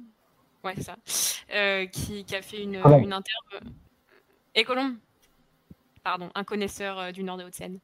ouais, qui avait fait une intervention vachement bien. Enfin, vous pouvez regarder sur, sur, euh, sur sa. je fais un peu sa pub. Sur sa page Instagram, elle a publié euh, la vidéo euh, où elle parle justement bah, de. Elle a fait un article sur le monde de manière plus concrète. elle a partagé, elle a partagé sur, sur ses. Pas une vidéo d'ailleurs, c'est juste un article. Bref.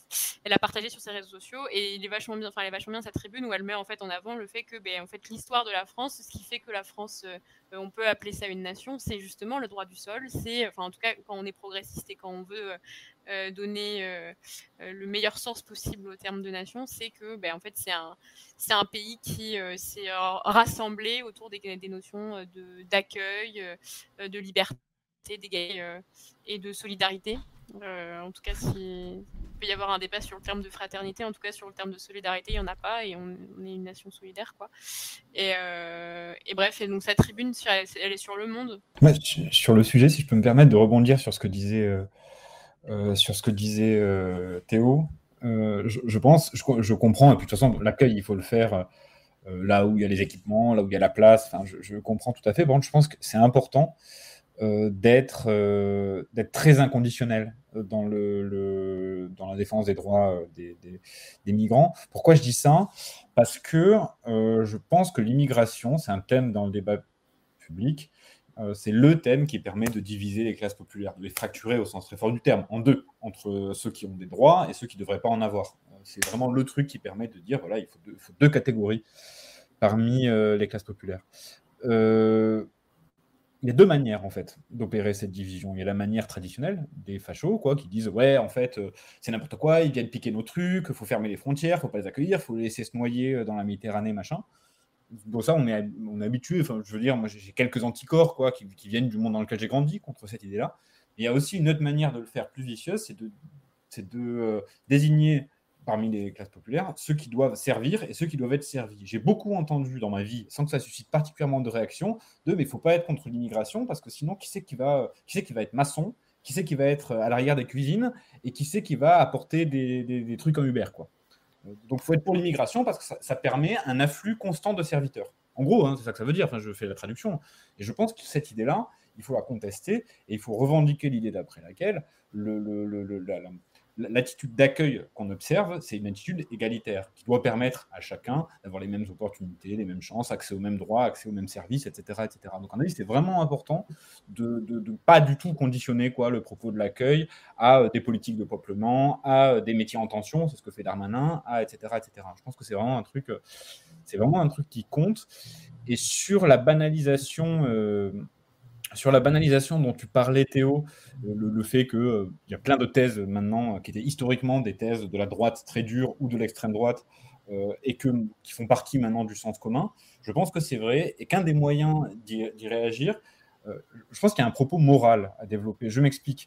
je ne sais plus qui, là, dans la discussion qu'on vient d'avoir, disait Ouais, c'est quand même un scandale parce que le Titan, il y a cinq, le sous-marin, il y a cinq mecs et du coup, euh, on déploie, euh, l'aviation de cinq pays ou je sais pas quoi, enfin, les, équipements de cinq pays pour aller les sauver. Par contre, un bateau de migrants, on fait rien pour aller les sauver. Donc, euh, de, voilà, différents traitements, c'est injuste et tout ça. Moi, je pense aussi qu'il faut dire que c'est pas du tout les mêmes démarches quand même de traverser la Méditerranée parce qu'on espère un, avenir meilleur pour soi, parce que on fuit une guerre, parce que etc etc ou alors d'aller euh, dépenser 250 000 dollars, je crois que c'est ça qu'ils ont payé les mecs du Titan, 250 000 dollars pour aller euh, visiter un, enfin, genre, sans rien produire, sans rien construire, euh, quelque part à, c'est quoi, c'est 4000 mètres de profondeur, c'est ça les pattes du Titanic? Je crois que je dis pas de bêtises. Oui, c'est ça. Bon, je pense qu'il faut, il faut mettre les deux en face à face en disant il y a des gens qui construisent, il y a des gens qui sont pleins d'énergie, pleins d'espoir pour l'avenir, et il y a des gens vraiment, c'est juste parasitaire parce que même si les mecs étaient pas morts,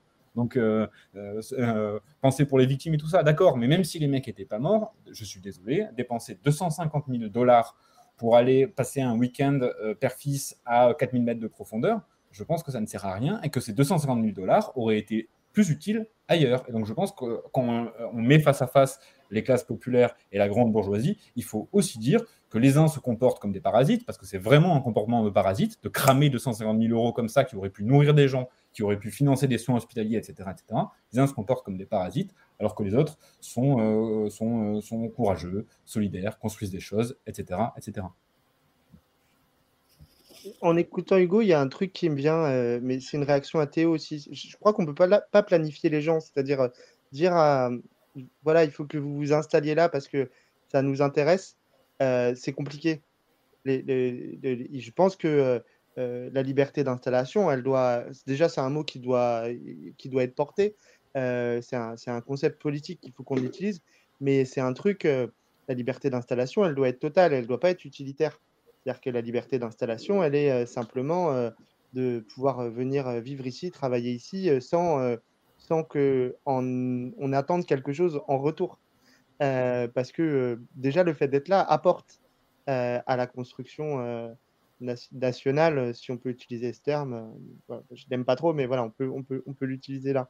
dans ce que disait Manel, moi, ça, ça je trouve que, en fait, il y a, y, a un pas qui est passé quand on reçoit Mélanie pour parler immigration. Ça veut dire quelque chose. Euh, on avait l'habitude de sous-traiter à, des pourris euh, de l'autre côté de la Méditerranée, euh, que ce soit Erdogan, Kadhafi, là c'est Kais Saïed. On a toujours fait ça, mais montrer qu'il y a une unité de vue européenne sur les questions migratoires en invitant la première ministre italienne, qui est quand même fasciste revendiquée, pour parler migration comme si c'était un, une interlocutrice comme, comme, une autre, moi ça me choque profondément, surtout que ça se fait dans le plus grand euh, des calmes. Quoi. Personne euh, ne dit rien. On, l'a, elle est reçue sur le perron de l'Elysée. Moi, je pense qu'il y, a 10 ans, il y a 15 ans, il y aurait eu euh, des manifs. Quoi. Là, ça arrive comme ça. On n'en a rien à faire parce que finalement, il y a une unité de vue sur ces questions. Hmm. Bon, en tout cas, je suis pas sûr qu'on aura le temps de, faire le tour malheureusement d'un sujet extrêmement important euh, ce soir, mais sans doute le reprenons, qu'on, le reprendra dans une autre émission, qu'on pourra continuer d'en débattre parce que c'est, essentiel. Il y avait un, autre sujet d'actualité euh, qui avait attiré ton attention, je crois, Hugo. Euh, c'est la panthéonisation, en tout cas annoncée, notamment de Manoukian, les résistants communistes. Ouais, bon, ça, ça, ça attire nécessairement l'attention parce que, euh, comment dire, euh, un tel rapport de, Macron et de la Macronie en général à la mémoire que ça produit des situations très surprenantes. Aujourd'hui, ils annoncent qu'ils vont euh, panthéoniser euh, Manoukian. Moi, je me souviens de la polémique initiée par le fait euh, qu'il rendait hommage à Pétain. Alors, je ne sais pas si vous vous souvenez, à l'époque, c'était n'était pas le maréchal, c'était le, général de 14. Donc, il faut, faut, distinguer, faut distinguer l'homme de l'artiste et puis il faut distinguer le maréchal euh, du général. Et je pense que dans ce sujet-là, euh, sur euh, la mémoire, il y a besoin d'être. Comment dire Il y a besoin de ne pas permettre que la Macronie et la bourgeoisie prospèrent sur les combats héroïques qui ont été menés dans le passé.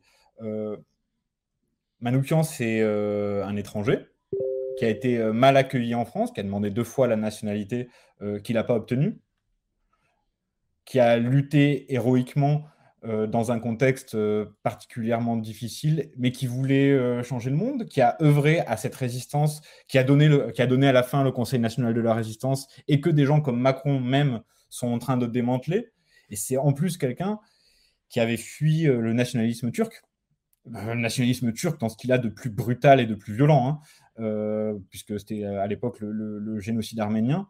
Euh, qui aujourd'hui dans l'OTAN, c'est euh, les héritiers du nationalisme turc, qui sont les alliés de la France. Donc je pense qu'on a quand même sur ce sujet-là euh, un besoin, une nécessité de mettre, de mettre des gens comme Macron en face de leurs contradictions, en disant c'est très bien que Manoukian soit panthéonisé, c'est des gens qui le méritent, des gens qui sont des héros, des gens qui se sont battus, alors qu'à ce moment-là, peu de gens se battaient. On a besoin, par contre, de dire, écoutez, usurpez pas cette mémoire-là. Cette mémoire-là, c'est pas la vôtre. Les héros qui se sont battus pour la liberté de la France, c'est certainement pas euh, des gens dont vous pouvez vous revendiquer, vous, puisque vous, vous faites l'inverse, vous démantelez le, bilan du CNR, vous traitez euh, les migrants et les étrangers de manière odieuse. Donc, n'usurpez pas cette mémoire-là. Je pense que c'est ça que ça m'a immédiatement inspiré. Et on rappelle d'ailleurs que la mémoire est un combat, hein. un combat perpétuel, où chacun veut, récupérer les symboles et les totems des autres pour euh, se les accaparer. C'est peut-être ça que euh, qu'il faut qu'il faut bien se rappeler, un peu comme avec euh, Gilles Halimi il y a peu de temps, comme on l'a vu dans une excellente vidéo sur Blast. si vous l'avez pas vu, je vous invite à la regarder parce que c'est très chouette.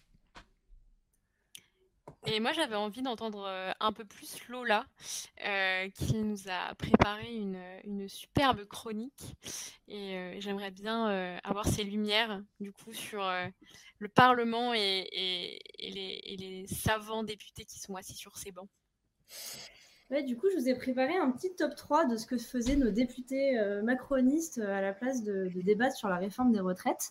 Euh, donc, en troisième position, on a Yannick Horis, un député de la 9e circonscription de la Loire-Atlantique, qui a signé une tribune dans, dans, le JDD pour que la France s'engage contre la consommation de viande de chien. Euh, bon, dans les faits, euh, ok, moi je, suis végétarienne, je suis complètement pour qu'on ne mange pas de chien, euh, même si, bon, en France, je suis pas sûre que ce soit une pratique extrêmement, extrêmement répandue, mais il faut quand même rappeler aux députés de, de la majorité que que, de Renaissance, que c'est ce même gouvernement qui rejette les lois sur la question de l'élevage intensif, qui rejette, euh, qui voilà, qui promue de manière tout à fait ouverte la chasse et euh, qui euh, voilà, qui, qui, ne fait rien en fait sur les questions de la maltraitance animale. Donc j'avoue que l'article m'a un peu voilà, m'a un peu fait rire au vu de, du décalage de situation. Euh, par rapport à l'actualité. Euh, ce, Yannick Horry sont deux députés du gouvernement à avoir signé cette tribune, euh, en plus adressée à Macron, hein, alors que c'est leur, voisin à l'Assemblée nationale. Mais voilà, ça m'a fait un peu sourire. en deuxième position, on a l'ensemble du groupe Renaissance qui la semaine dernière jouait au basket et au tennis de table à l'Assemblée nationale. donc bien sûr, c'est en c'est dans le cadre de la promotion en France des JO, euh, des JO 2024. Euh, je ne vais pas, vais pas m'éterniser sur la question des JO. Je pense qu'on pourrait faire une émission euh, complète là-dessus. mais c'est vrai que c'est des, une édition des JO à Paris qui se passe dans un contexte assez particulier. Globalement, toute la France s'en fiche qu'il y ait des JO qui arrivent l'année prochaine. Il y a eu un mouvement, un mouvement social hyper fort euh, euh, dans ces, dans, ces, derniers mois.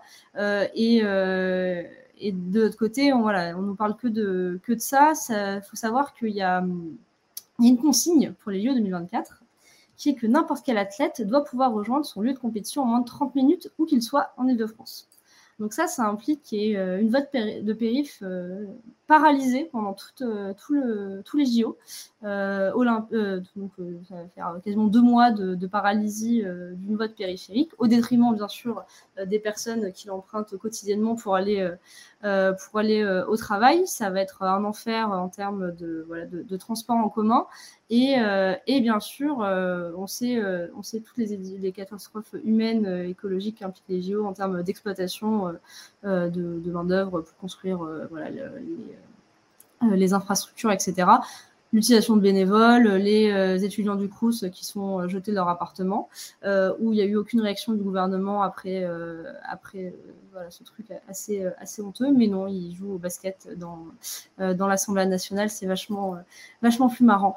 Et en première position, on en a parlé un petit peu tout à l'heure, mais on a la présidente de l'Assemblée nationale, donc Yael Braun-Pivet, qui a refusé une minute de silence en hommage justement aux centaines de personnes qui sont mortes la semaine dernière euh, en Méditerranée à la demande d'Emeric Caron. Euh, depuis 2023, euh, on, estime à plus de 1300 personnes qui sont mortes dans la Méditerranée.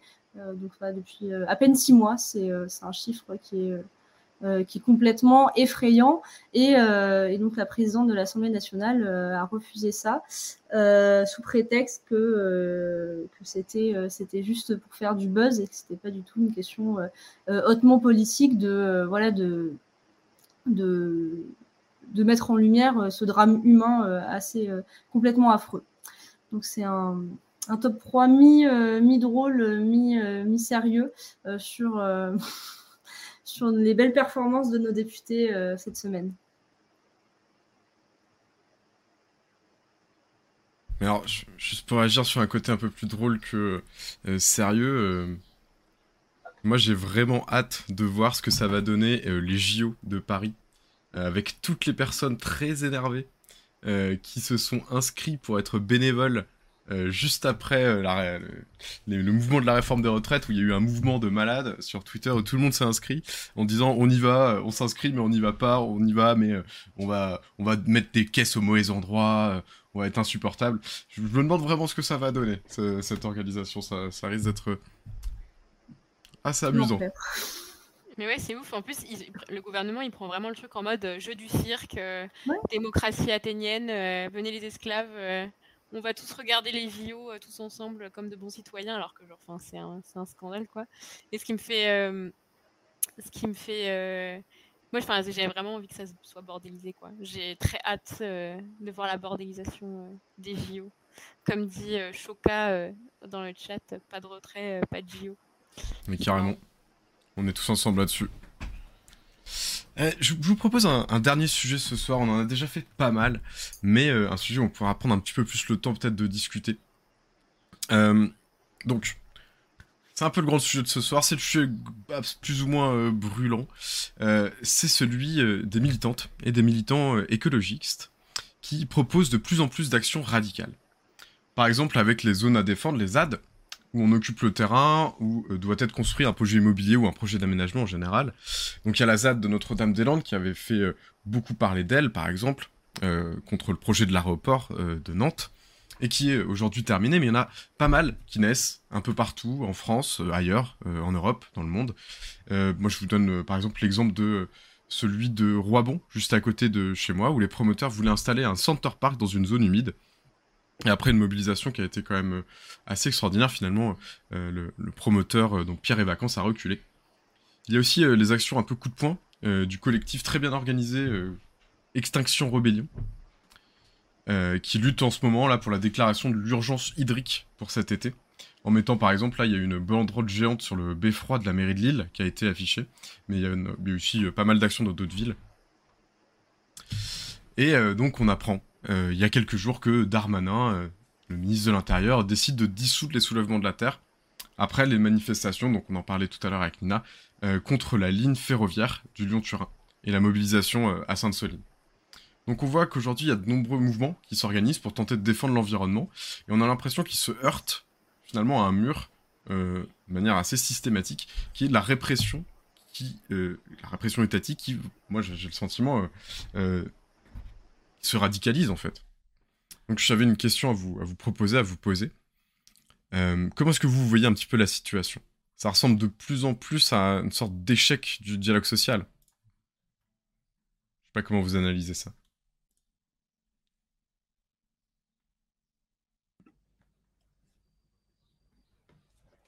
Ouais, bah moi je veux bien rebondir. Si, enfin, je, Ouais, je- clairement. échec du dialogue social, je, je sais pas, parce qu'en plus je sais même pas si, s'il y a eu un dialogue, enfin tu vois, s'il y a eu un dialogue social ou une tentative de dialogue social entre, entre ces groupes et le gouvernement, ni même si le gouvernement, euh, comment dire, pour que le dialogue social ait échoué, il faut que quelqu'un ait essayé de le faire vivre, quoi. Ils sont en mode, non, non, il y a, y a y a y a- des stratégies économiques, il y a des stratégies administratives, il faut les mettre en œuvre, et puis il y a des, résistances qui se font, y compris, c'est des résistances, je pense notamment à Sainte-Soline, mais euh, le, grand mouvement contre la réforme des retraites et la, déstabi- la déstabilisation euh, du gouvernement qu'il a occasionné, ça a quand même euh, donné l'opportunité de pousser l'avantage face au gouvernement. Moi, sur ces groupes-là, mon, opinion, elle est simple, hein, c'est que j'ai un rapport de solidarité parce que me- je- j'observe le fait que ça marque l'éveil de larges populations rurales à la lutte contre le capitalisme. Et par éveil, je ne veux pas simplement dire prise de conscience, parce qu'y compris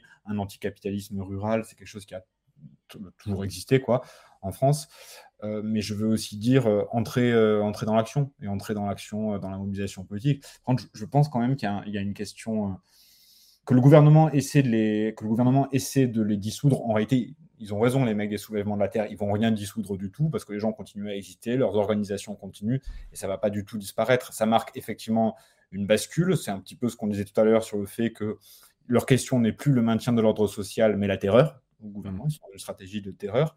Par contre, je pense qu'il y a quand même une question stratégique importante qui est posée à ces mouvements. C'est qu'en fait, il y a deux, euh, entre guillemets, il y a deux ruralités anticapitalistes. Il y a la ruralité euh, ZAD, ouais, effectivement, plutôt décroissante, quoi, dans, dans l'esprit. Et puis, euh, il y a la ruralité gilet jaune, qui n'est pas du tout décroissante, qui demande plus de pétrole. Enfin, c'est ça le, point de départ du mouvement des gilets jaunes. C'était des taxes sur le pétrole, ça va pas du tout, j'en j'en ai besoin pour ma bagnole, etc. Donc, la question de la complémentarité de ces deux, mouvements-là, qui, euh, ont su également euh, euh, inquiéter le gouvernement, parfois le faire reculer, etc., etc. La question de leur complémentarité et de leur alliance, à mon avis, n'est pas encore résolue. À mon avis, euh, je, je- le- en tout cas, l'intuition que j'ai à date, c'est que les gens qui, qui participent aux Gilets jaunes ne sont pas à Sainte-Soline, et les gens qui participent à Sainte-Soline n'étaient pas dans, dans le- dans les cortèges Gilets jaunes. Et à mon avis, c'est un putain de défi d'être capable de construire euh, ce type de bloc-là pour faire face pour faire face à des stratégies euh, à la fois d'aménagement du territoire, à la fois d'organisation agricole et à la fois d'organisation industrielle qui vont dans un sens désastreux et qu'il faut réussir à mettre en échec.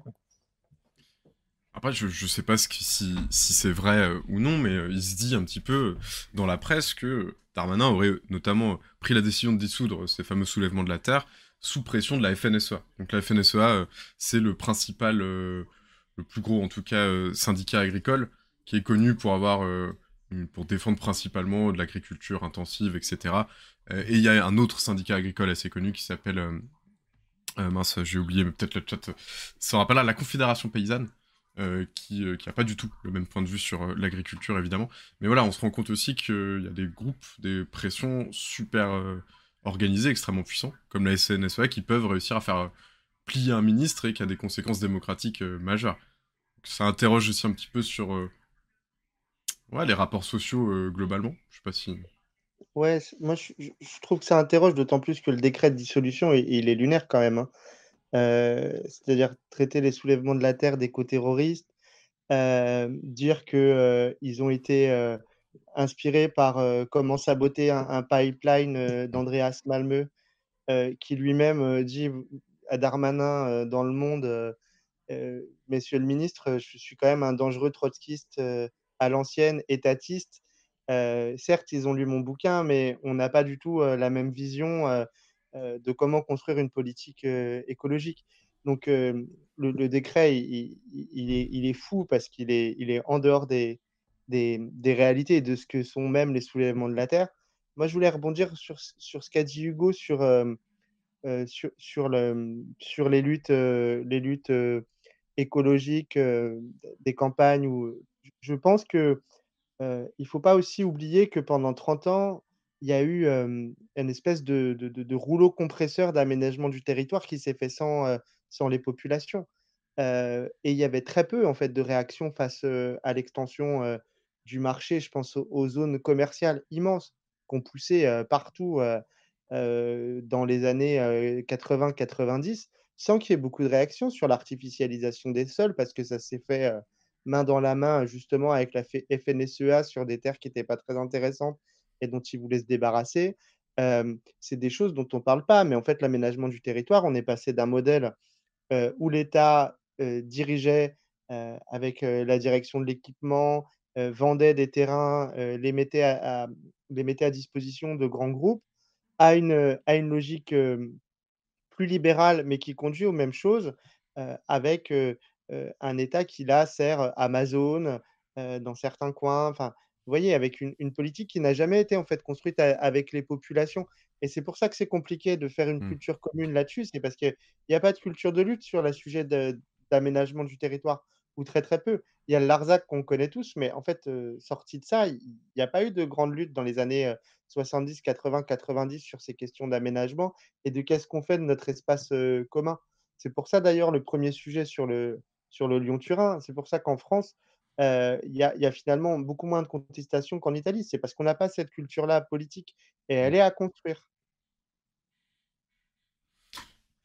Mais du coup, est-ce qu'on n'insisterait pas quelque part une criminalisation des, mouvements sociaux? C'est Clément Viktorovitch là, qui le suggérait sur France Info dans sa chronique aujourd'hui. Donc, juste comme, pour donner le contexte, hein, il y a eu 15 personnes arrêtées parmi les, soulèvements de la Terre. donc, pour des faits euh, En fait, il y a différents faits, différents chefs d'inculpation, mais tout le monde se doute bien qu'il y, a une répression qui est quand même particulière sur eux. Il y a cinq personnes aussi d'extinction rébellion euh, qui, ont été, euh, qui ont été arrêtées. Donc, qu'est-ce que, qu'est-ce que vous voyez Il y a vraiment une criminalisation des mouvements sociaux. On essaye de régner par la terreur, comme l'a dit Hugo.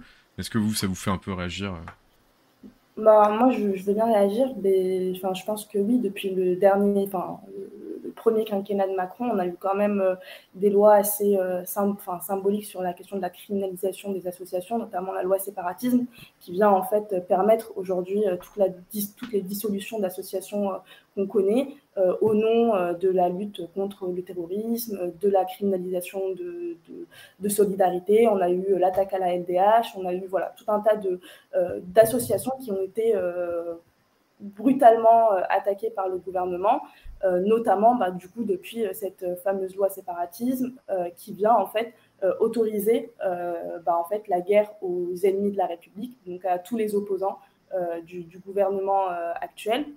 Et je pense que on va aller vers la généralisation en fait de la criminalisation de, de l'action militante, notamment aussi, voilà, dans, dans, dans, son aspect aussi répressif, dans son, on va aller euh, euh, réprimer violemment euh, les manifestations, les gilets jaunes, là on a eu Sainte-Soline, etc. c'est, ça, va, ça va ensemble et c'est, ça date pas là, là d'aujourd'hui, mais voilà, d'une doctrine qui est déjà défendue par le gouvernement depuis, depuis déjà 3-4 ans. qui criminalise déjà l'action militante et l'action voilà, contestataire face, face au gouvernement. Il y a Zino Aria qui dit que pour les maires des petites communes, le foncier sont les marges de, sont les marges de manœuvre financières qui n'ont plus par ailleurs. Euh, et s'ils signent des permis de construire sur les projets de merde, c'est aussi faute de moyens financiers pour développer des services publics. Euh, moi, ce qui me fait réagir pas mal par rapport au débat de la, hum, en gros, de, des groupes de, gauche radicale écologiste, euh, c'est que vraiment, enfin moi, ça fait depuis presque dix ans que je suis engagée euh, en politique. Et vraiment, moi, ce mode d'action-là, il m'est vraiment euh, très lointain, quoi, parce que j'ai toujours milité en banlieue, enfin, y compris dans des facs, euh, parce que du coup, j'étais, engagée quand j'étais, enfin, j'ai commencé à m'engager quand j'étais étudiante. Et, du coup, je trouve qu'il y a aussi, donc, il y avait l'enjeu qui était pointé sur par rapport à l'alliance qui doit être, enfin qui doit être créée entre les soulèvements de la terre et, et les gilets jaunes d'une part, et aussi en vrai avec les, bah, les étudiants qui, qui, se mobilisent, avec qui du coup n'ont pas ce mode, enfin ce rapport à l'engagement non plus, aussi avec les, les, enfin en tout cas dans l'engagement euh, quand ils s'engagent sur leur fac, quoi. Euh, et aussi avec les luttes euh, antiracistes, par exemple, ou les luttes féministes. Enfin voilà, en gros, il y, a y a un énorme débat là-dessus.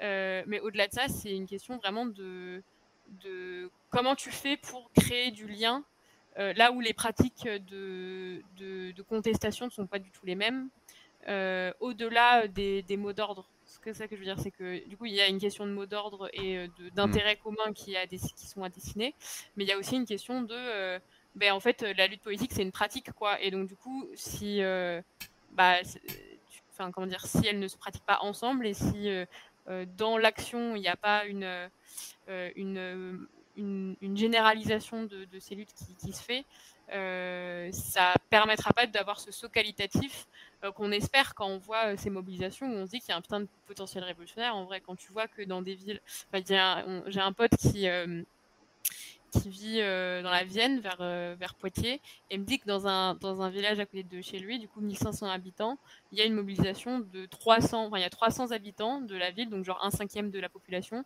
qui s'est rassemblée pour, euh, enfin pour manifester contre un, projet de méga bassine, je crois. Et enfin c'est ouf le potentiel qu'il y a là.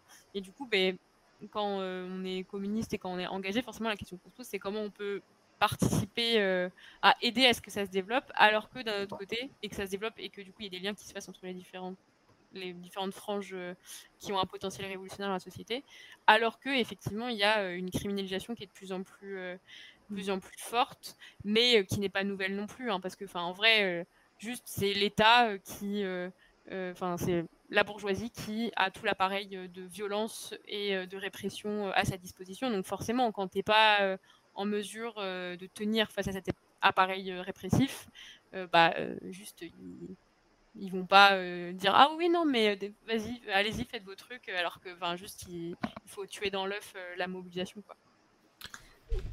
Moi j'ai quand même l'impression que les actions disons les, les, plus visibles elles sont souvent aussi des actes isolés quoi, des actions individuelles.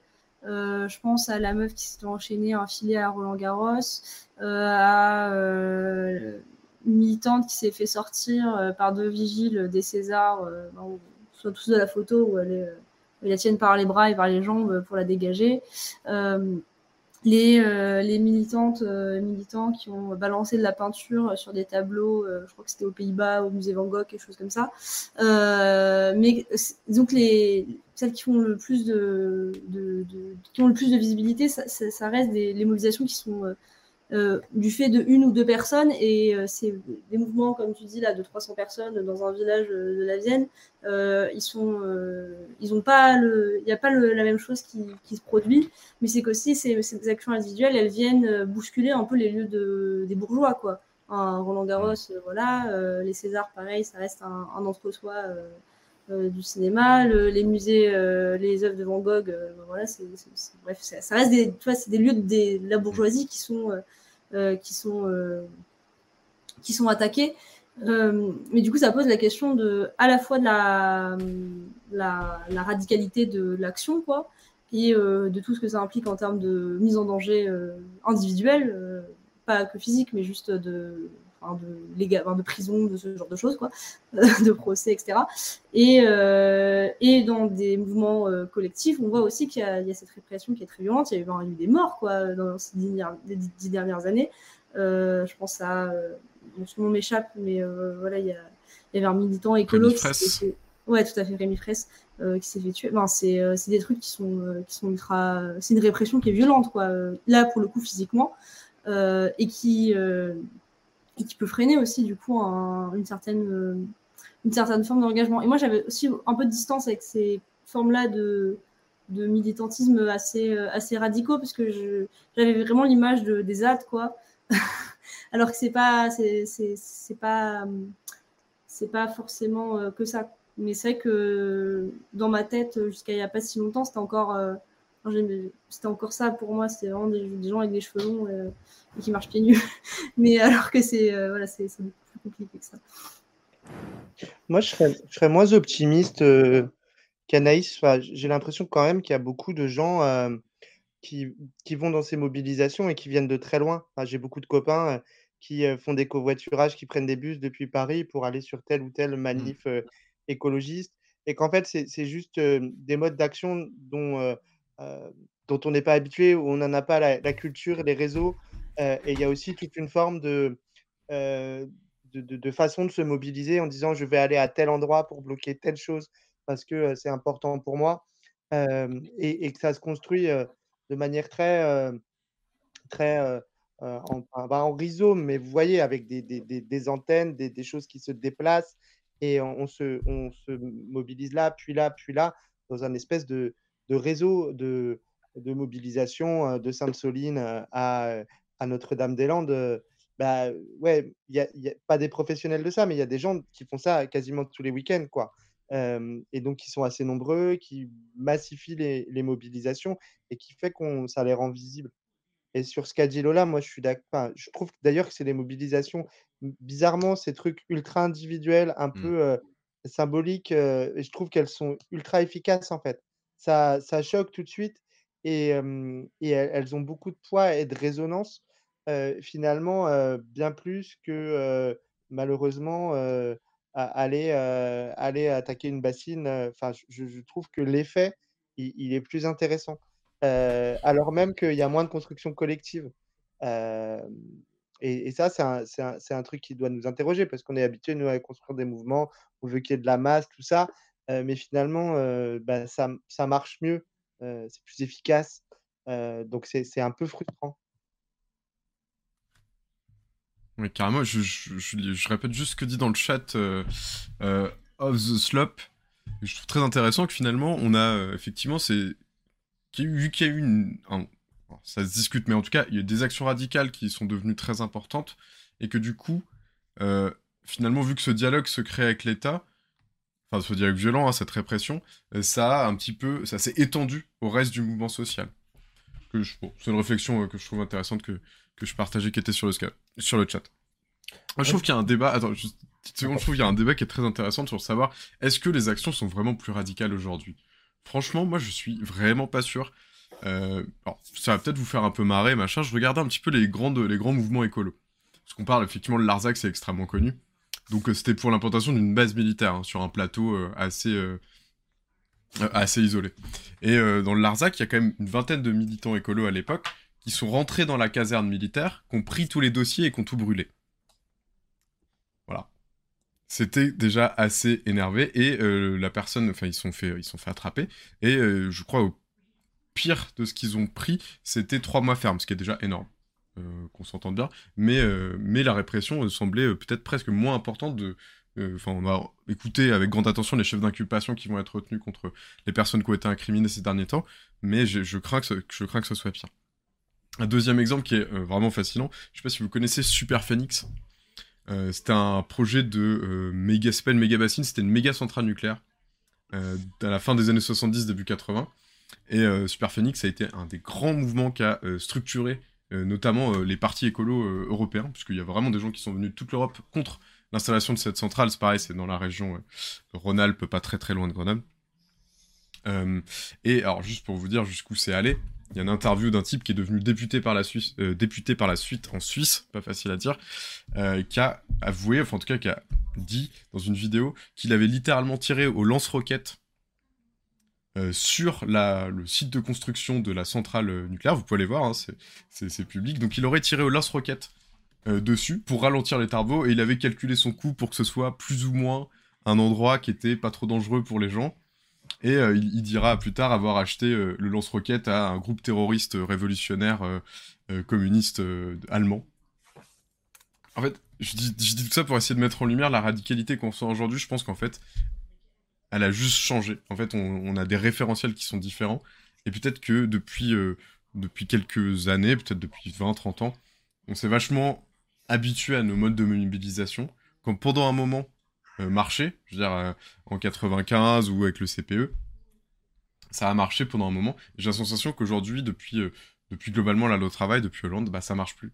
Et que nos modes de mobilisation traditionnels, ça marche plus, et que les gens reviennent à une forme de radicalité qui est, c'est comme une sorte de retour un peu naturel, où on s'est dit, bah finalement, euh, j'invite personne à tirer au lance-roquettes euh, sur les méga bassines, bien sûr, mais euh, de retour à une forme de radicalité qui est beaucoup plus intense. Et, mais, c'est l'échec, pour moi, du, de ce que devrait être une démocratie.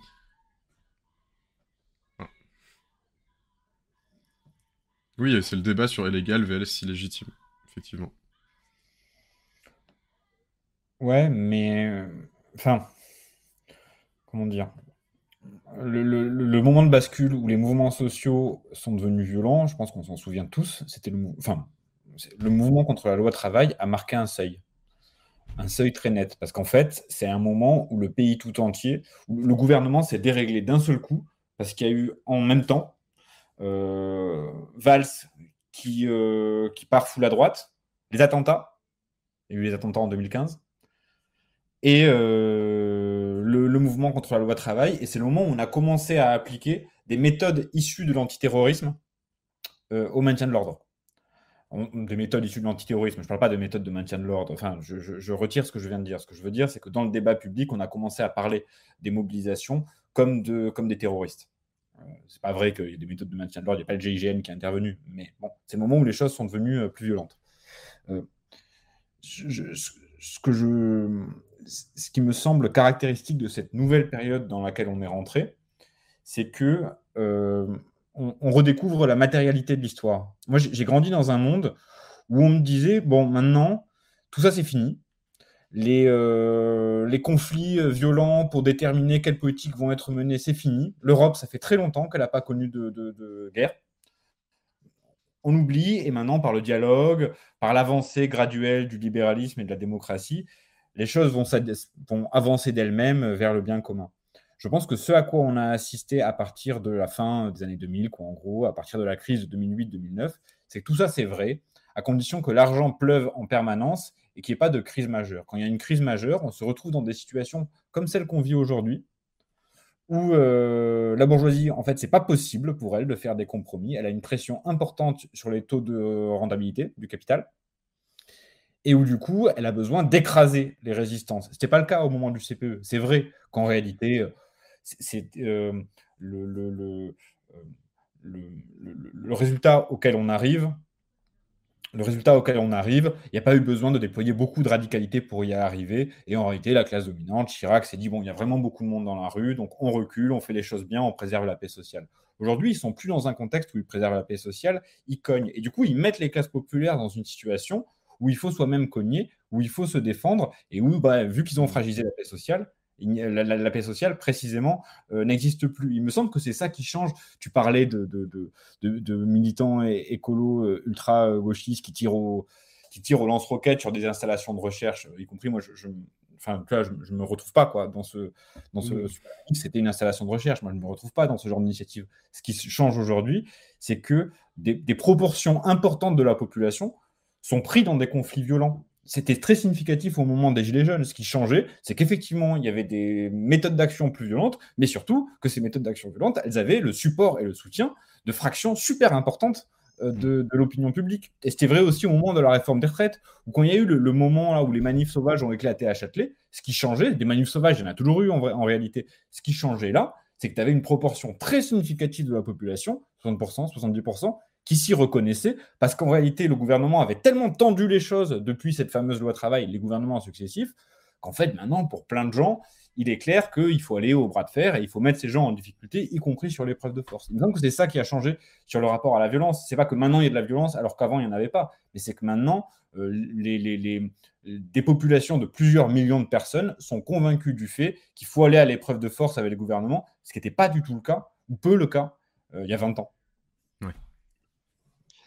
Après, on a le droit de dire hein, que les méthodes terroristes, enfin, que les méthodes de la lutte antiterroriste, elles sont venues euh, pas dans la répression du mouvement social, mais dans son encadrement. C'est-à-dire qu'on mmh. est passé à une justice administrative qui est absolument euh, euh, dégueulasse, qui est ce régime illibéral, en fait, où, où pendant, pendant tout, tout l'après 2015, les préfets avaient pouvoir pour maintenir à domicile des militants des militants écologistes, notamment pendant la COP de Paris, des gens qui priaient pas comme il faut, enfin tout et n'importe quoi. Et, en fait, ça, continue cette justice administrative.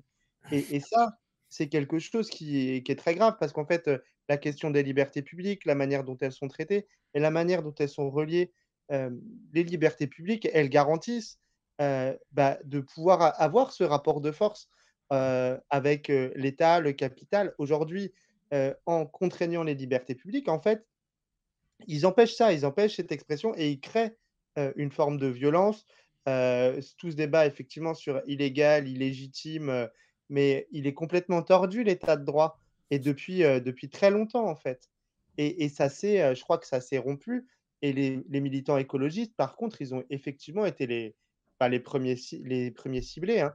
on se souvient, vous savez, ceux qui avaient démonté les, les caténaires des voies ferrées ah oui. à se retrouver le comité invisible. Je ne suis pas appelliste, mais bon, c'est quand même ultra violent le GIGN à 5 h du matin dans un village où, ils n'ont rien fait de, de, terroriste. Ils pouvaient venir le chercher deux heures plus tard. C'était pas grave, quoi. les mecs maintenus à domicile, tout ça, c'est très, très inquiétant et c'est pas pris en charge. Et quand on, ça va avec le débat de tout à l'heure, parce que quand on reçoit Giorgia Meloni, en fait, que Giorgia Meloni ou que Orban utilisent les mêmes méthodes ne choque plus. Ça choque plus parce que on est dans, dans, des régimes qui se, enfin qui, qui s'inspirent les uns des autres au niveau de la manière de maintenir pas simplement l'ordre, mais la façon dont, dont la société se tient bien sage, quoi. Et, ça, c'est des, des, sujets qui sont, qui sont importants parce que sinon, on a l'impression qu'il n'y a que la violence d'un côté et puis une force de l'autre, et qu'en fait, tous les rapports sociaux, ils doivent être dictés par cette confrontation-là. Et c'est pas vrai dans la, dans la manière de lutter, en fait. C'est un choix politique, ça. C'est pas, c'est pas naturel, en fait. C'est un mmh. choix politique et de société. Bah écoutez, moi j'avais une dernière question à vous poser sur ce grand sujet. Vous allez me dire ce que vous en pensez. On lit, on entend parfois même souvent que les jeunes seraient plus radicaux dans les luttes qu'il mène, et notamment euh, contre le réchauffement climatique. Il y a plein d'articles qui traitent, euh, en tout cas qui prennent cet angle-là pour traiter un petit peu euh, ces faits de société. Est-ce que pour vous c'est un peu une nouvelle baleine blanche un peu absurde, ou, est-ce que c'est un, vrai, c'est un vrai mouvement profond? Bah, Il y a un truc un peu arithmétique qui est que ce sont majoritairement les jeunes qui s'engagent aujourd'hui sur les questions climatiques. Donc de fait, euh, y a vu qu'il y a la radicalité là-dedans, elle vient de la jeunesse, tu vois. Mais euh, euh, je sais pas si, ben, comme tu disais, c'est pas une la radicalité, des luttes, notamment sur les questions climatiques, elle n'est pas nouvelle. Aujourd'hui, elle réapparaît, elle est un peu plus, elle est plus visible et elle est appropriée majoritairement par les jeunes, mais ça va aussi avec un climat de voilà de, déni de démocratie complet et y a une impression, en tout cas, c'est ce que je ressens, de euh, on a essayé des choses euh, par des moyens de manifestation, de machin, bref, euh, ça ne marche pas, il n'y a aucune réaction des pouvoirs publics. Donc on va essayer autre chose et on va voir ce que ça donne. Et c'est dans je pense que c'est dans cette, ben, cette démarche-là que la jeunesse s'engage sur ces questions écologiques et de voilà, de, besoin de, réaction de la part des gouvernements notamment. Euh, et que du coup, c'est de fait donc euh, on fait plus de violence, mais je sais pas si c'est réellement euh, les, ouais, les. Je sais pas si la question est posée dans le bon sens quoi. En tout cas, le sujet est, hyper large et je pense qu'on pourrait encore y passer une heure. Mais, mais de toute façon, je ne sais pas si vous avez vu, mais sur le site de Nos Révolutions, assez régulièrement, on sort des partis pris euh, qui nous permettent de revenir euh, sur l'actualité, mais pas de manière euh, uniquement genre faire un article pour revenir ce qui s'est passé, mais genre de prendre position, quoi, de manière potentiellement même clivante, en tout cas, en tout cas, enfin pour susciter le débat.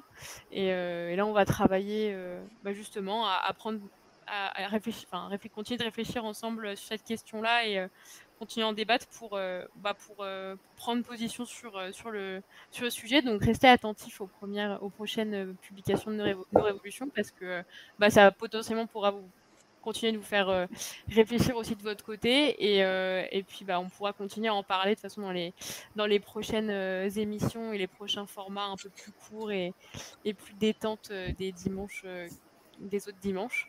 mais peut-être avant de faire un dernier tour de table bah, pour faire un peu un retour sur cette première émission euh, et, se dire au revoir, mais en faisant un peu un retour euh, sur ce qu'on en a pensé. D'ailleurs, le chat, euh, franchement, n'hésitez pas, si vous avez déjà des, premiers tours, encore une fois, oubliez pas que c'est notre première émission, donc soyez indulgents.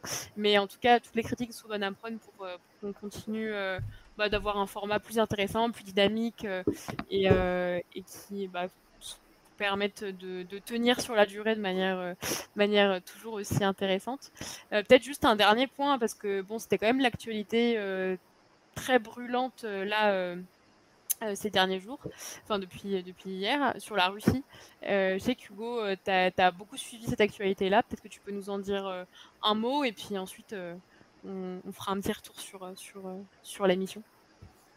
Ouais, bah, moi, je ne sais pas ce que vous en avez pensé, parce qu'il y a beaucoup de stupeur quoi, qui a accueilli euh, les événements en Russie. je trouve que ça nous parle beaucoup de nous, euh, nous, l'Occident, nous, la gauche, française, russe, etc. etc. et puis, euh, nous, les, sociétés modernes du 21e siècle. Je ne sais, sais, pas ce que, vous avez vu quoi, comme info, mais on a, on a une situation initiale.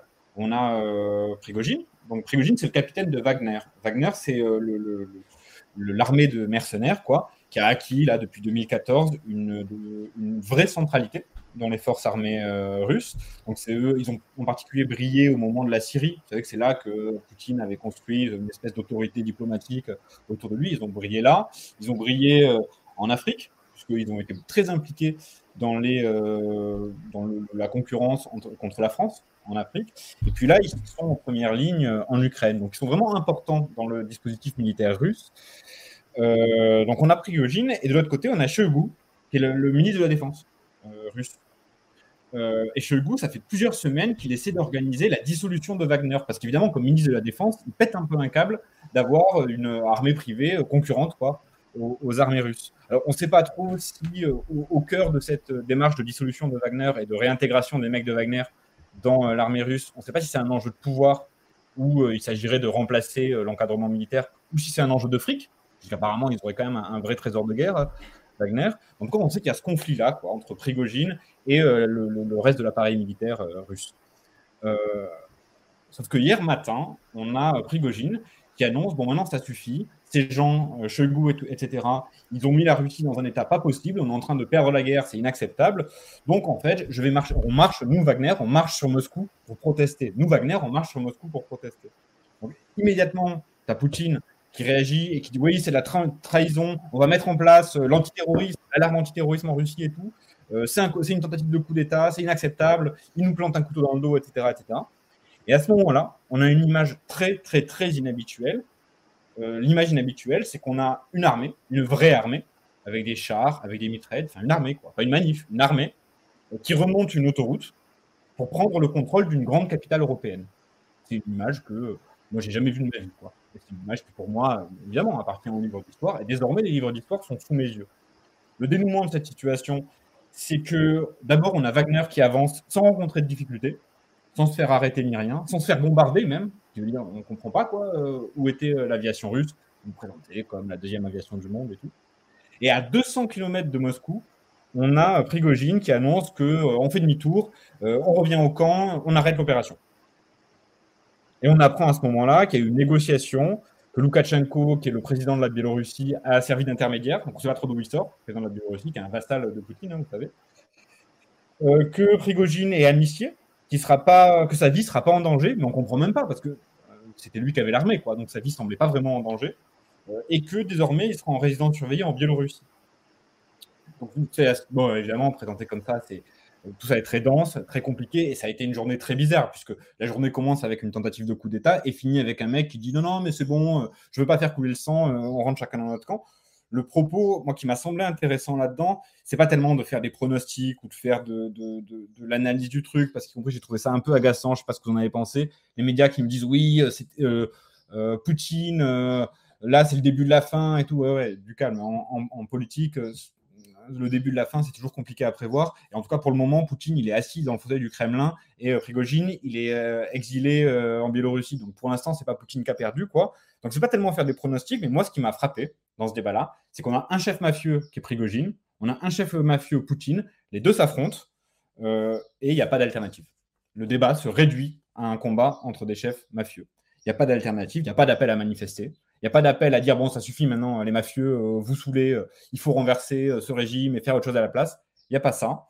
le régime politique, il en sort intact. On a des populations qui sont très passives. Il y a des images, moi, qui m'ont m'ont semblé dingues, quoi, où vous avez des, sur, le, sur, le, passage de la colonne de Wagner, des gens qui passent et qui se prennent en selfie avec les, avec les blindés, avec les types qui portent des mitraillettes. Population très passive, la fête sur les terrasses. Moscou confiné, les gens acceptent d'être confinés et attendent un petit peu inquiets de voir ce qui va se passer. Je trouve que ça, toute cette situation, elle montre de manière très brute une difficulté euh, des gauches européennes à rendre les coups lors des crises graves. Euh, là, on a une crise grave, un truc qui peut dégénérer en, guerre civile, et euh, la, la, gauche russe est complètement silencieuse et complètement désorganisée dans ce contexte-là. Mais en fait, elle rappelle un peu d'autres crises qui ont eu lieu en Europe, par exemple pendant la pandémie, où tout le monde a fait bloc autour des euh, consignes gouvernementales, ou au moment des attentats terroristes, où c'est pareil, on a du mal à dire, bon, maintenant ça suffit, vous gérez le pays n'importe comment, il faut faire autrement. C'est ce silence-là, ce silence de, de, de, la gauche russe qui n'a pas réussi à trouver euh, le, chemin de l'appel à le manifester, le chemin de l'appel à la lutte, moi qui m'a beaucoup fait réfléchir et qui m'a laissé, euh, laissé vraiment songeur.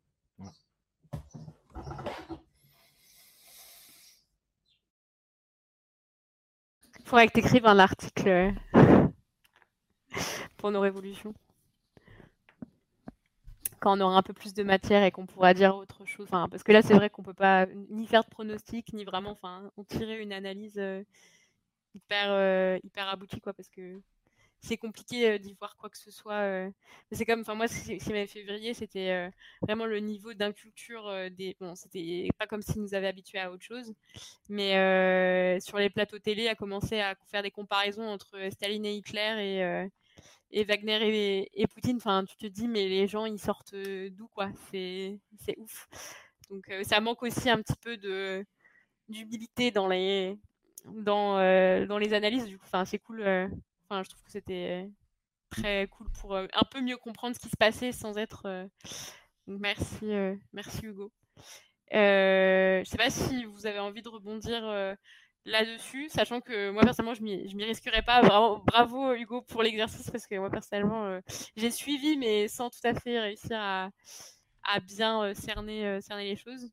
peut-être qu'on peut qu'on peut se donner un petit temps, un petit dernier temps de tour de, parole pour euh, revenir un peu sur euh, cette émission, y compris le chat. N'hésitez pas encore une fois si vous avez des retours à nous faire parce que c'est vraiment un format qui a vocation à, évoluer et à s'améliorer d'émission en émission.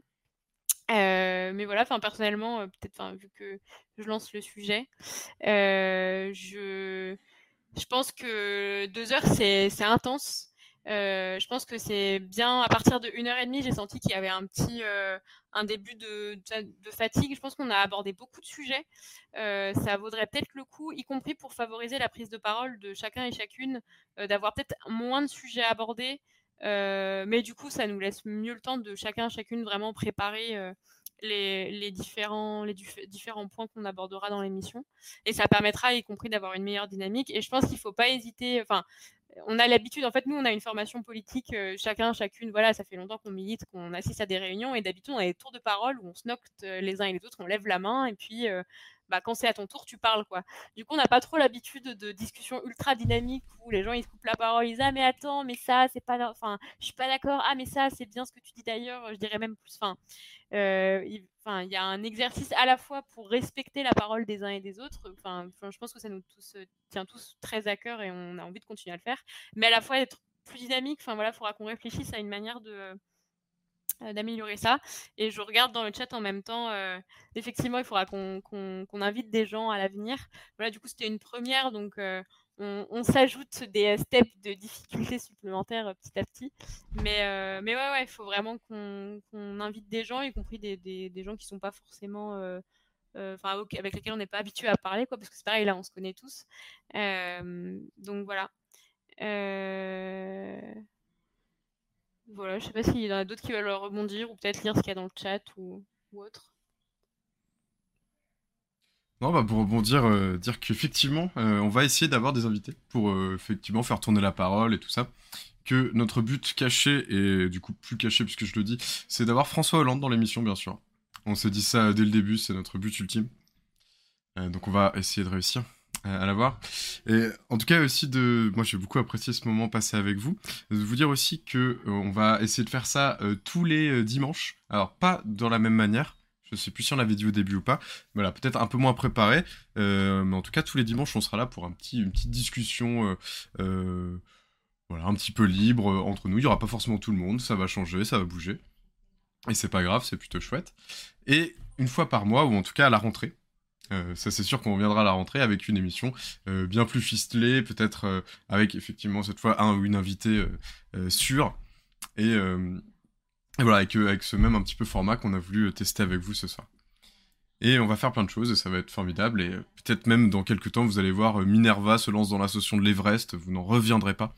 Mais, mais c'est bon, ça c'est Avec des grosses prods, avec des gros budgets et tout et tout. On aura, un studio à Webedia. Oui, on fera, comme dit dans le chat, un vlog vacances euh, en Corée du Nord ou quelque chose comme ça pour, euh, être dans le thème. Je pense que ouais, c'était sympa. Il faut qu'on apprenne à être moins, être moins sage, en fait, à, plus, euh, se, couper la parole et, et, à avoir quelque chose de, de, plus dynamique. Mais sinon, moi, j'ai trouvé que c'était très intéressant et un peu frustrant parce que les sujets, en fait, certains, on aimerait les, pousser plus loin sur, euh, sur les questions euh, d'immigration, par exemple, ou, les questions écologiques. Euh, on aurait pu faire une heure sur chacun de ces sujets facilement. Mais je sais pas vous, moi, je suis très, très fatigué là, après ces deux heures d'émission. C'est pareil, mais pour aller plus loin sur les questions migratoires, il y a un article sur nos révolutions qui, va bientôt arriver. donc voilà, ça pourra peut-être aussi permettre d'aller plus loin sur, sur la question. Du coup, je, l'ajoute ici. Ça m'a fait très plaisir de débattre euh, avec vous et euh, c'est toujours euh, super enrichissant de voir comment est-ce que nos, avis, nos expériences nous permettent d'appréhender l'actualité différemment. Tu t'attribues pas de crédit, mais c'est l'article, c'est toi qui vas l'écrire, Manel, il hein, faut le dire. Ça, ça c'est important.